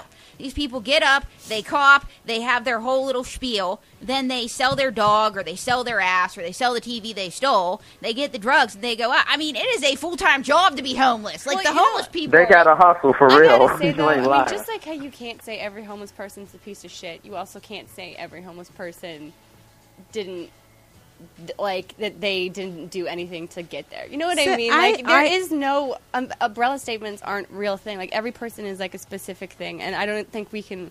I don't know. I guess the question was asking you guys to pick a side. No, no. I, I think it's a great question, and I, I'm happy that you brought it up. And I think that it is like a, a, a touch button issue.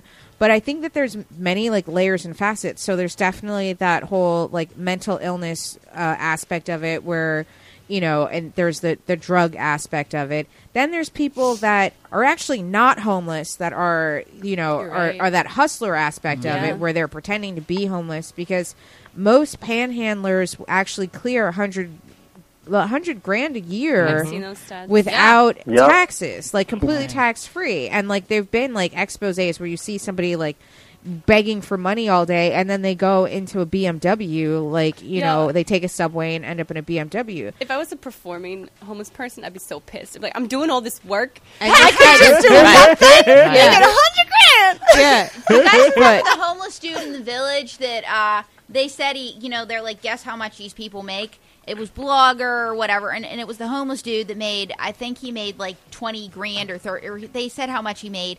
He hired a lawyer and he sued the New York Post. The homeless dude hired, Hired a, a freaking lawyer. lawyer. He took that money he earned panhandling and he used it for a good thing. So he's, you know, he's just yeah. But then I, I also feel like there's that whole other issue where you're doing everything right and just life happens. Oh, Like, yeah, you is know what I mean? too, yeah. Like happened, y- of course. yeah, because Yes. like really, like most people are literally like two or three paychecks away from being homeless. Oh, Right. it's happened to me. Yeah. I, I've been Yes. there. Yeah, Yeah. where um, I was in a living situation that was bad. Due to the fact that I had a bad landlord, I lost 80% of what I owned. And rather than give me a break on my rent, you know, because I had to call the city on him, he started serving me with eviction papers. And so he told me he would not stop until I was homeless on the telephone. And he was shutting off my water. And so, yeah, it's like, trust me, and that is a very terrifying position to be on. Because it's like, I wake up, I go to work, I do what I'm supposed to do. Why the fuck is this happening to me? Right. Yeah. But the good thing was is that I moved, and now my new landlord's homeless. He just believes in UFOs. Bringing the room back up. I think, I, think it's, I, I think it depends. I have mixed feelings on it because, um, like you said, you never know what anyone is going through or how they ended up there. But um, I guess I kind of know a hustler's mentality. So if I see you every day and you got on some fresh Jordans underneath the rags and bags, I'm looking at you like I see you. You ain't getting my bread. But it's just like being a native. I've, I've, I've been riding the trains for X amount of years. You see the same people. You know, there's a guy that he's an amputee and he, he walks with like a cardboard sign on him. I'm sure someone has seen him in this I've, room I know, I know. Yeah, and you yeah. know, he- I, I, he appears that he doesn't speak English. He might be Dominican. He wears a little baseball cap. He looks young. And he, like- yeah, and it's just like I know I, exactly see you. you're Rodney's about. thrusting right now. yeah, everyone. Give him the visual. and it's just like you know, I know you're clearing. I know how much you're clearing, probably more than I am in my work easily because if you you, know what I'm saying, that, like on the right trains all the time, all day, and people are just giving you a dollar, you're making money. And you yeah, can't like- pay rent. Yeah, Come he knows how to sell what he has, and that's better than most comedians. Proud to him. power to power to you if you know how to sell what you have, because you know it's like it's one thing to be homeless, but he's effectively homeless. It's one thing to be a hustler, but he is an effective fucking hustler. I have to wonder, like, hmm. what? Mm-hmm. Uh, because when you like identify as homeless or are perceived as homeless, that puts you in a whole nother like class of what people think of you. Mm-hmm. Another class that we, I mean, probably none of us in this room have ever really, I mean, ever even approached and like had that sort of like, I mean, people look at you like you don't matter, like you're not a person, like they go out of their way to ignore you. So like. How does one choose that lifestyle? Is it worth it? Like, wh- I, how, what is the process that leads to that? See, that's like a trigger for me Ooh, because you know question. I think that you don't have to be in that position to, to be treated that way. Because you can walk around while black and get treated that way. And I was treated that way for the very first time yesterday. You know, it was a woman, I'm on the train, on the five train, going uptown, and I'm in the two seater, you know, right by the conductor. And uh, a white woman got on the train, um, maybe mid 40s, and the seat is clear. You know what I'm saying? And she looked at me very nervously, gave me like the scared smile, and hesitated before she sat down. And when she sat down, I was just like, I promise I won't touch you. Just because I'm petty. You know, so it's just like, you know, you can be walking while black, just like that, and be treated like that. So I don't, you know, to be able, what did you do? You don't have to do See, anything. I, Yeah, I i've had doesn't- experiences like that. So like I was at Madison Square Garden. I'm at a Coldplay concert because I'm hard. That's right. Um, you know, That's right. and so like I'm I'm on the escalator and I'm with my friends and we're talking, and this woman was talking to her friend in the escalator in front of us. They're two white women, and one like elbows the other one. It's like watch your bag, watch your bag. See, in front of And- you. in front of me, and I could hear her, and she's like, Wow. "Watch your bag," and then she's like, "Why?" Oh my and then she's just God. like, and so then I saw that, and I was just like, "Are you fucking kidding me?" Michael Kors is not spelt with a C. you trailer park bitch! My watch costs more than everything you're wearing, and then she's just like, oh, like, You exactly. said this. like, no, I said that. Yes. to her face. Good. Oh, Yes, Marissa Smith. oh, good get like- it, girl. And so she's Get just like, it. uh, uh, and I'm like, yeah, Movado.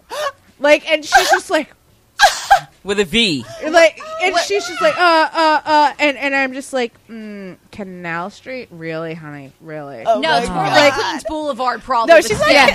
Wow. And my friends are like, Maris, Maris. And I'm just like, what? I'm just standing here. They I, started. Don't start now. Won't be none. Okay. It's just you like- better think in your head. Don't I'm say it like to me. literally, I'm, Oh I'm my in a concert, so I must have at least been able to afford tickets.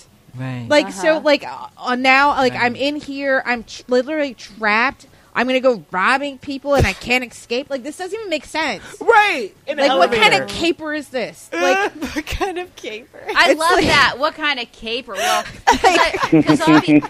because obviously I've never experienced being black, but I've experienced discrimination based on being a woman, which I'm sure you guys have too. Sure. Because when I was losing my house and staring at being homeless, which is like frightening, which I actually my hair was falling out because I was so stressed. I go to court and the landlord's lawyer approaches me and, and I will never forget this smarmy motherfucker as long as I live. Okay, and I went to his Facebook page and he gets tortured by an ugly wife. So it shows that God hates the same things I do. But anyway, he comes up to me and he's telling me that they're going to not renew my lease. They want to kick me out. And he puts his hand on my shoulder. It's like, who are you to touch me, motherfucker? And I told him to take his hand off my shoulder. I removed his hand from my shoulder. And he goes, Well, you have to prove that you did X, Y, and Z. And I said, Wait a minute. You're bringing the lawsuit against me. You got to give the burden of proof. And he looks at me like, What? I said, I've seen Law and Order. And he stalks off. Like, who the fuck does I've, that? I've seen Law and Order. Yeah. It's like, I didn't even go to law school. Where did you go to law school? But what is University it of about Phoenix? you that people keep putting their hands on you? Well, I look little and I'm white, and they think that I'm harmless, and they think that I'm like, you know, fucking Goldilocks, and I show them. I show those motherfuckers. so, where are you originally from? Right. I talk. I'm from Pittsburgh. That's why I talk like a. Oh, uh, Pittsburgh. I was yeah. born in Newcastle. get out of town. Yeah. Yeah, Newcastle. yeah, you know that's why I talk like a redneck chipmunk on crystal meth. Yeah. Because I had to think about that for a second. you're you know something? All right, I oh, yeah, Yeah, you know, I, I Brittany. That's so Pennsylvania. honestly, I come about myself honestly. You know, it's like I'm I'm little. I, I talk with a weird accent, and shit just happens to me. I'm a little bit of a fighter. I'm always in trouble, but I'm cute. Yeah. I'm working on the rich part. Everybody, we is. all we all are. We all- So now, Katie, I know like you're not a comic, but you're a filmmaker. I am. And so, uh, like, how do you feel that uh, being a woman and being a black woman trying to create films like like what are the struggles that that you're encountering? Oh well, you know, in New York City nowadays, filmmakers come a dime a dozen. So just like actors, uh, it's it's hard. You know, I kind of let go of the sense that you know I'm a black female filmmaker because just getting films funded as for, for black people, white people, Arabic people, whatever is is difficult. Right. You know, so uh, I used to stress out. I'm like, oh, I'm a certain age. I thought I'd be rich by this time. I thought I'd have like a Golden Globe by this time. But you know, I got to a point where I kind of let go of all that, and I love it so much that the only the only focus I have is the work. You know, mm. so when you when you release yourself of an end result, you know, you're more present, you're more in the moment in mm-hmm. your work, and hopefully it'll be a little bit better than you know it would be if you were thinking about anything else. But I just I just like to create. You know, I just like to get with dope people on set, tell stories, and you know, if I don't, if I'm not able to do that full time for the rest of my life and get paid, I'm gonna do it anyway. Right. So Yeah. you know, um, I'm I'm just a purist at heart, I guess. You know, so it's hard. It's I mean, it's hard. I have like I um I have a short film that you know me and my business partner we submitted to film festivals and. You know, we, we see people that we know in the business getting their films in, and we're we're getting no's and everything like that, and it's just like, well, every no, somebody gonna say yes, so we're gonna keep pushing. You know, it's, Yeah. all we need is one yes. Yes. All Yeah. Anyone law- needs law is one yes. All you gotta do is keep going. You gotta, exactly. You know, you Yeah. gotta Somebody's let gonna say yes eventually. Right. So Yeah. instead of me, and, and sometimes it'll get to me, and I'm like, damn, we spent a lot of goddamn money on this movie. And You know? what the hell happened? Um, yeah. It's still spending money on this movie. Yes. But, you know, I we can't stress about that. Because money is money. It's going to come and go. Yeah, Yeah. it will. So, you Yeah. know. Um, but, yeah, I, I love it. I have fun. You know, I create, I, I leave. You know, I, I'm working at a temp gig, and I had quit my full time job last year.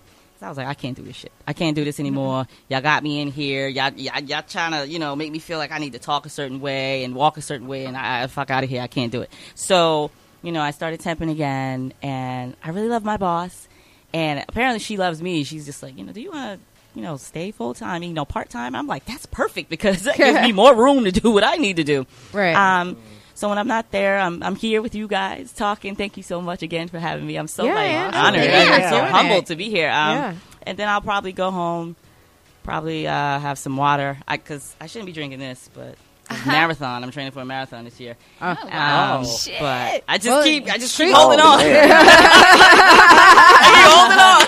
I'm like, no, That's Katie, we're not gonna drink. Zero calories. I saw it sitting there, and I was like, damn. I have so But many still, they tell you they tell you to eat wheat when you're training for a marathon, and beer is made from wheat. Yeah, Yeah, there you I'm gonna go. have to Carbs, carbs. my ass on the I treadmill. have for you as a black filmmaker. Yeah. So obviously we all know about the La La Land Mm-hmm. Moonlight controversy. Ooh. Um, like there's a lot there. Um, thank God Moonlight won. I mean, because La La Land was basically just like Hollywood masturbation. Is basically what it Yeah. was. Look at us, you know. This mhm. is like just fucking like. Just this white little land, you know. It was just I, a good movie, whatever. It isn't like, oh my god, Moonlight is just like it just fucking it deserved everything that it got. Um, so my question, obviously, is the controversy. Like um, Moonlight won, there was the whole mix-up, whatever. Um, some people are saying, and I totally fucking agree with them, that like, yeah, it's great. La La Land was gracious about it, but like, Moonlight did not get their fucking like They didn't get their moment, moment. at Yeah. all. Yeah. They didn't At get all. moment at all. Yeah. They course, did not. yeah. They didn't get to fucking have the cameras on them and like fucking like just feel like happy and excited. That's fucking like shit show. That's fucking It was a shit shit show. show. Yeah. Yeah. It was a Cause- but shit you show. dream about that moment, and the Oscar goes too. Like that's what you want to hear, Yeah. not like, oh, no, that was the wrong movie. by the way. oh, And by actually the way, yours. Like- it's actually you. Yeah. the black a- movie. Yeah. Yeah, come on up here. Come on up Come here. up here. Is that- Come let here, me yeah. give this to you. Like, Yeah, what oh, the yeah, no, fuck is that? And then Jimmy Kimmel's like, everyone should get Best Picture. Everyone. La La Land should get Best Picture. This should get Best Picture. Yeah, like, a white PTA mom. Everybody what the should get best picture. this? Everybody Like- gets a trophy. yeah, exactly. It's some sort of participation. what do you think as a black filmmaker? Um, well, you know, I'm glad I didn't turn the TV off because I was about to turn the TV off until I was like, why is Warren Beatty taking so long to read this fucking card? You know, but then you know, after the fact, when I realized he saw that it was wrong and pe- handed it off, which I think was genius. He's like, you're not blaming me. Hot but- potato. right, right, right. Um, This is live TV. right, right. I mean, I think Oh my god. I think think it's very unfortunate that you know Barry Jenkins and Moonlight did not get their moment um, because who's to say that that will come again for him or any of his projects? You know, God willing, of course. Right. Um, But yeah, that's I'm glad he got it. I hate the way it turned. I, I hate the way he got it. You know, um, the way he, you know, uh, I guess the producer or whoever had the, uh, the ticket saying this is actually you. This is what it said, and they zoom in on the on the on, on the card. I was just like, I didn't like his energy. I didn't like, you know, like you said, it was very much like, okay, this is actually yours. Yeah, You know, like you're doing me a favor. You know, so I just, I was like, I looked at it and I was like, and I turned the TV off, you know, and waited for the memes to pop up on Twitter and Instagram the next People morning. really- I, I, I got out of work and like somebody was like running, running down the street screaming, "Moonlight won! Moonlight won!" Like people were actually oh, like, it, that, it was crazy. Yeah, that was nuts. Yeah. Mm, I So, what do you think of Spike Lee? Okay, that's random. Um, No, because I You wrote, mean I wrote a paper on Spike. Well, because I wrote a paper on what would you do in college. That's like my big. ah, okay. Yeah, because my big thing was I'm always six degrees away from Spike Lee because Mm. I know That's me and Denzel. yes. Well, because in college I, I went to NYU and he was always in the student lounge just drinking coffee, and I would always miss him or he'd be going out. Mm-hmm. And then one of my day jobs is I work delivering Satan telegrams. I know whatever pays the rent, I right, love guys? it. Right. It's so cool. Yeah, It's and so, cool. Thing? yeah, it's a thing. And so I was delivering a happy birthday to somebody, mm. and Oh, I I was love half it. dressed as a chicken. And Spike Lee gets on the elevator with his assistant, and it's this kid with like shark fin hair.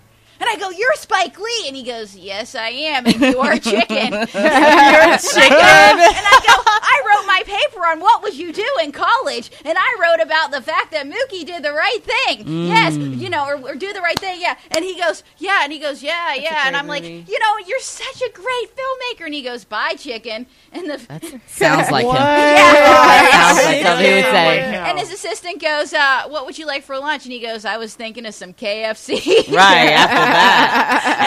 and, so, and so these kids are working at the front funny. desk, and they're like, "You were the one talking to Spike Lee." I'm like, "How do they know?" They're like, "You have that chicken outfit." They're like, "He was talking about some crazy white girl in a chicken outfit talking to him." So, what do you think of Spike Lee? What do I think of Spike Lee? I respect Spike Lee's work. you know, as a filmmaker, uh, if we're going to be specific, as a black filmmaker, um, you, there's a lot you can learn from his body of work. Um, I think that you know people are always like, well, who do you want to be like as a director? Do you want to be like Spike? Do you want to be? And I'm like, well, I want to be like the first Katie Mack. You know what I'm saying? I don't really Right. compare myself or or aim to be like any specific filmmaker. Um, I think that Spike might be a little bit overrated, but I'm always the unpopular opinion. You know what I'm saying? Uh-uh. I was You're not watching. unpopular. Why- why I, I, oh, I'm not. Okay, no, okay, you're not good. unpopular. Okay, good. Hey, I called Tyra Basic at the beginning of this podcast. I, know. think I Oh told yeah, We're yeah, not yeah. Go back there. Piss Rodney off. You know, piss him off. Here you go, Rodney. Hold my baby. Hold my baby. Why do you think that though? Why do you think that? Why do you think he's overrated? Um, I I think that you know because there's no. Again, if we're speaking in specifics, I don't think there's very many black filmmakers that black aspiring black filmmakers or even black people that love film can look up to. So right now, who do we have? We have Spike, we have Ava DuVernay. Right now, we have Barry Jenkins. So I, it's very far and and few. Tyler Perry. And I was gonna say, uh, John, oh. Jesus Christ. How, you know what? you have, but see, you have to Has respect Madea Tyler Perry. jail though I was gonna She's say been to jail, right? Yeah. Right. I like to- Tyler Perry. I like I uh. like what He's see, like Tyler- the black Ernest. He's like the black Ernest P. Worrell. You know when you know Ernest goes to Yes, jail. yeah. How to make Oh, that shit. money Yeah. though. Yeah. I, I, I, I like, Right. Yeah, she. Tyler's he's he's made he's cut out his niche and he flourishes where he is. He does. You know what I'm saying? what So people all the people that used to go to his plays at the Beacon, yeah. everyone, all he has all of those I people respect the supporting him. hustle. Right. but not Wasn't his art. a homeless for a filmmaker? He's He not a was. filmmaker to Exactly. He was. Yeah, Yeah. he's not Yeah. a filmmaker to me. He, He's been homeless. I mean, Tyler Perry's paid his Really? freaking dues. Yeah. I mean, because Yeah. not the Madea films, but if Mm. you look at like the the other films, Precious, like How Did I right? Get Yeah. Married, um, like type of movies, I just I I love. The only film That's of his cool. that has like ever That's cool. stood out has been Good Deeds. It's the only film. Good film. Deeds was really good. Yeah. Uh, The rest of the family them- Oh, Good Deeds was really good. That Yeah. was okay. It was. You only like that because your father's a minister. Oh my This god. is true. Ah. I am a PK. Can I say this about Spike Lee though? Sure. I think "Do the Right Thing" is a masterpiece. Yes. and no, it's a Yeah, fucking of course. masterpiece. So, like, if he created art that was on the level of "Do the Right Thing" after that, then he would not be overrated. But his movies, the rest of his movies, were not on par with "Do the Right Thing," which is a fucking. Masterpiece. What about. Malcolm X? Um, no, Oh. I mean, hold on, he's, it's a fucking masterpiece, and not only is it a masterpiece, but it's a perfect, it's a perfect embodiment and summation of New York in that time period Yes. in that Yes, area of course. that no one else has ever been able to capture also or really the- wanted to. And also the um, the the discomfort of gentrification, which was part Yes. of my paper in college. The discomfort, the conversation. I have a Spike Lee joint collection of movies because I'm a fan. I love and it. there's like a there's like a certain section in his career. We had Crooklyn, Do the Right Thing, mm-hmm. Jungle Fever, mm-hmm. School Days. Oh, I love all Jungle those Fever. movies. Oh, yeah, are, are in this like little collection that like Malcolm X too. I hear it you, was Jason. so creative art that it's never you're ne- he's never going to be able to touch No. that after he did that like section. I feel like that's like M Night Shyamalan after like Oh, Sixth God. Sense. You know what I mean? It's just like you you like you did like one thing really good, and then it's like it's like Christopher Walken winning like an Oscar in this first film. It's you Yeah, know what yeah. I mean? It's like once you do something so well right out the gate, it's like everything else is shit after that. You know what I think? I think that like there's certain things like okay, so everybody has like their life's experiences, and some people have an artistic inclination in which to take their life's experiences to create art. And I mean, basically, like truth is art, and you write what you know. Mm-hmm. Obviously, those are those are sayings. Um, I think, I mean, some people like they have their life experiences and they create one piece of art that is like a perfect encapsulation of them, and that is really all they're able to do. And then other artists like Steven Spielberg, he can create worlds. Mm-hmm. Yeah. You know, his Right. palette is so broad. Yeah, 'cause it's like John- so expansive. Yeah, like he can yeah. do a lot. And I think that's why one hit wonders really exist. Is mm-hmm. because some people just have this sort of like They put it all capacity. into this one project, Or- into Yeah. this one passion project, and then like they, Yeah, they kind 'cause of it's blow their load. Lady Yeah. Gaga is like that. Like her first album was like epic, and like she came out, and then like after that, everything after I that agree, has always yeah. been like, uh, Like her it's last not album. that first album. I agree. Oh yeah, Like, not good at Yeah. all. I hate it. Not good at all. I mean, her newer one is better. Like the singles off of it. I think Katy Perry's a little bit like that too. Yeah, Well, they're yeah, but they're like those art, but they're like that brand of artists where they make it and then they just keep producing shit. Like Madonna's kind of the same way too. It's Well, like you song can after Ooh. song a after team song. around you though. I love- great. I like- No, Yeah. Madonna's great. Are you kidding me? I love her. Yeah, I mean, She's I love great. Madonna too, but it's like there are some songs that she's come out with where it's like, really, girl, it took you seconds to write. I know it did, you know. Yeah. No, you're right. But it's like, look, when you said, I- I'm not saying, but Beyonce is like this because, like, not at all. I was gonna say, hold on. no, no, no, I no, was no, no, do- no, no, no, no, no. Oh God! Look, Beyonce has a team of people who really are fucking the best in the game, Right. Like, Yeah. best in But the game. she and, like, takes you it upon rely on your herself to say, "I want the best people in the world to exactly. do myself." She like knows Barbara what the fuck she's Streisand. Barbara doing. Streisand is the same way. She will take years to produce a freaking album because she's like, listen, I will not do this unless it is done right, you know. Mm-hmm. And and John Hughes is the same the way. same way. and not John Hughes, Adele's but the same way. She but is. who's Yeah. who's that one director, Menace to Society? Not John Hughes, but John Singleton. Singleton. Singleton. The Hughes Who I met and was very, really, really, really rude to me. He was just like, I was like, "Oh my god, you're John Singleton! I love you! I've seen your movies." He was like, "Get the fuck away from me!" No, oh no, Fag. Okay. He was having a bad day. yeah, So- but Menace is kind of a mean movie too. So well, I'm yeah, gonna it's hard. switch gears a little bit because I just got the five minute late, and I do want to make sure that we get into uh, this particular topic. So, uh, April, Yeah. how is it dating with puppets? Well, I'm just going to make it short and sweet and put it in the five minutes. And, you know, we were talking about John Singleton. Shit was getting deep. so, how is it dating with puppets? Well, sometimes our hands are small, but let me tell you, I'm huge. really? So, so tell them what it's like dating with you. Well, what can I say? I'm great. And what's your name? I'm Donald J. Trump. I'm the 45th president of the United States. This is Donald J. Trump, guys, as opposed to Trump. Right. Because So- you don't want to get sued. No, I don't get, want to get sued. So, She so, also so- wants to be more accurate. yeah, So, so tell them about. so, so why are you qualified to be president? Well, I'm master of everything. I have billions and billions of dollars. I'm hosting my own successful reality TV show, and I'm president of my own university. Trump University, you got sued for fraud. Shut up, gay girl. We have a triple A rating. The Better Business Bureau gave you a triple A rating. No, a triple K rating. KKK. Wow. I'm gonna let you know who's really ruining my life, okay? And you know, it's like I talk about myself, and you know, but I, I always talk about my roommate. My roommate is ruining my life. so, so tell them, um, what do you think of John Singleton? Well, he was really rude to me too. You too? Yeah, tell them What do you happened. do? Well, I said, John Singleton, I really like the dark meat. Oh. And, and what happened? I went up to him and I said, I'll date you. And he said, Sorry, I don't do chocolates. I said, You don't want a light bitch? Come on, what's wrong with you? Little lady would trade places with you in a minute, you know, seriously. so, but what won't you do for a role? You're a filmmaker. Would you like some rug burn? Oh, I'm straight. You are getting straight. turned down. But yeah, I brought them on my dates. It's gone bad, but then sometimes they're into it. Tell them what they do, May.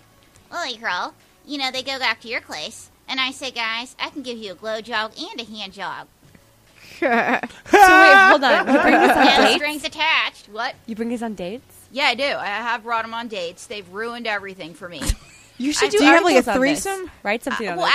actually, this is the funny thing. Um, I was doing a show in Omaha, Nebraska. I'm 21 years old, and if you middle on the road, you get paid like nothing, right? And so this guy comes up to me, and he looks like Sling Blade, and we're all hanging out after French the show. fry potatoes. Yes. and he's wearing these, these suspenders, and he's missing teeth, and he goes, "I want to have a threesome with you and your puppet." Ah!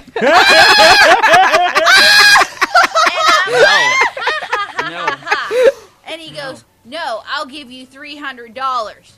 Go to oh. my farmhouse up the road." April. And, and it gets better. And he goes, "I want to do the puppet first, and then I want to do you." and, then, and then kill both of you. Oh and so, No. anyway, Wait, does the puppet have a lady part? well, well it's- this is, uh, so I said, "How do you plan on doing the puppet?" He said, I, t- "I plan on taking my mouth and doing the puppet, and then putting my hand in her and having her go down on me." And all I could, and, and so I looked at May, and all I could see was May in the middle of a crop circle with her stuffing cut out. And so, that sounds like something. so, so what? Did, so, but I, but I also thought I need money to get home because I'm middling and they pay me shit. And so, That's what did you say? And so, what did you say, May?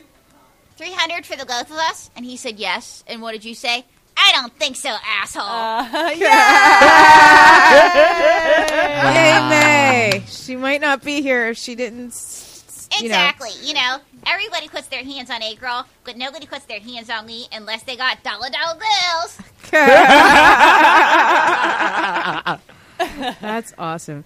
Um, I am getting the wrap it up soon, bitch. Uh, so, uh, before we all go, I just want to kind of like do a little round. ta- Like, where can people see you, see your work, follow you? Uh, Teresa, when's your next gig? Um, I have shows usually every night, but like whatever, don't even worry about those. But like Mob Rule is next month. We got moved to a weekend slot. I'm pretty happy. We had this like Thursday thing, which is Thursday 10 p.m. and I can't believe it. It was like a packed fucking house, and it was like Thursday 10 p.m. and I can't believe it. We moved to the weekend, which is freaking cool. Um, April 7th. 8 p.m. We're gonna have some really good Where is it? comics. Uh, Creek and the Cave. Oh, we should probably say that, shouldn't I? Uh, I got it out. okay, so it's called Mob Rule. Uh, it's where audiences, like the audience, throws shit at comics. It's super cool. Like Okay. comics come up, perform a set, and you just throw shit. Everybody gets a bag of crap to throw pe- at the comics. So like you could throw good things if you like them. It's really cool. We had our first show yesterday. It went so well. I was like. What's gonna happen? I had no idea. I had no idea. But like, it's just the sort of thing like you just run towards the unknown. And you just fucking figure it out as you're going. You know, you really do, and it turned out super well. So uh, if you like them, you throw good things like flowers and like plastic jewelry or like coins, whatever. If you hate them, you throw like granny panties, balloons, all this crazy ass shit. It was super cool, and we got moved to a weekend, which I'm so happy. And we had a great performance by this rapper named Lost Soul, who's from Philadelphia, around where you live you're from. He's so good, so good. You should actually have him on your show. I don't know if you're a musical guest. Yeah, yeah, yeah. Yeah. He's so good. He's Okay. so fucking good. I can like mm. sh- send you some of his work. He's really good. Also, the nicest guy. Like he reminds me of. It's a mixture of like uh, Kanye West and Kendrick Lamar because he's very, very thoughtful, but he's got like catchy fucking beats. You know Yeah. what I mean? Like really cool guy. I would love to introduce you guys to him. So he was our opening act. So we always do like an opening act. He's a great like performer, and then we do like the, the mob rules, and we have like games. We had five shots for free shots. So like we did. Uh, we had a little basketball hoop, and they had to make five shots for free shots for the whole crowd. Like it was just so wild and No, crazy and fun. And I would love for everybody to come out uh, April uh, seventh, eight o'clock p.m. at the Creek and the Cave. We're gonna have uh, seriously an all-star lineup. Circa uh, Circa News is gonna be there. They want to make a video of it, Cool. so you guys will be on camera doing that. Um, please come out. It's really really cool. Thanks for No, letting me plug it. Yeah, yeah, no problem. April, where can everyone see you next? Uh, go to www.aprilbrucker.tv, like my name, A P R A L B R U C K E R dot TV. But my new thing is I'm actually teaching a ventriloquism class at QED Astoria. Yeah, and it's on um, April. Tw- it's on March 26th. Yeah, I forgot we were in March. fun. March 26th. Um, go to the website, sign up, and uh, I'm a master instructor. Everybody. Yeah. Yeah, That's cool. Yes, come, dope. come experience my knowledge. You Okay. guys can't see it, but she said all of that without moving her mouth. That Oh. yes, she did. Yes, she did. She's crazy, everybody. April, where can people see your films and, you know, Who's April? oh God. Damn. Katie. oh, I was gonna say. Okay. Yeah, I- Yeah. let's so- see. she's like, please take it away. And the Oscar Uh, goes to no, get it That was serious. Good. Um, you guys can find me at uh, kmacbrand.com, B-R-A-N-D. Uh, just launched a podcast for creatives by creatives last uh, in January. It's called The Lady Kickback. So that drops every Wednesday for everyone that's listening. We talk about like creatives, lives of creatives, the struggles we go through, the joys, the passion, all that stuff. We don't talk about current events because a lot of other people are doing that. We don't have time for that. Um, so yeah, what uh, I dropped two minute. I have a two minute movie film series, so I'll probably drop one at the end of the month. Um, but yeah, I'm working. I'm working.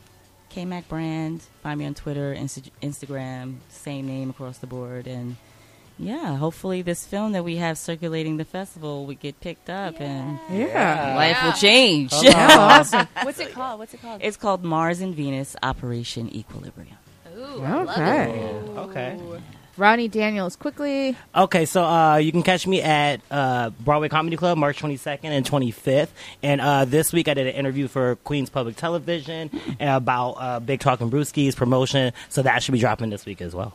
So, or, oh, handles uh, Ronnie Daniels, Facebook, Instagram, Twitter. That's me.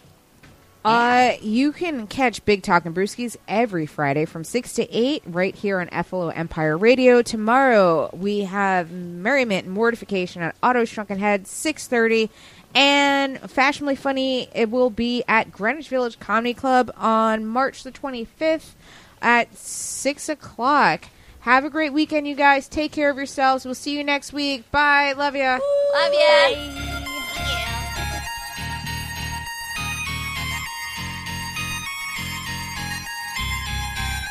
Yeah, big talking brewskis. Marissa Smith is who you see. Water cooler combo in here. Crack a cold one, we're on the air. Big talking brewskis. Marissa Smith is who you see. Water cooler combo in here. Crack a cold one, we're on the air. Kicking back, having a few beers, we're chatting. Pull up your chair, we're all relaxing. Any subject, we never dismiss. Big talking brewskis with Marissa Smith. Comedy, sex, relationships, war. Any subject, we got it in store. Big talking brewskis is coming in live. Crack when open, Marissa has arrived. Big talking brewskis with Marissa Smith. Yeah.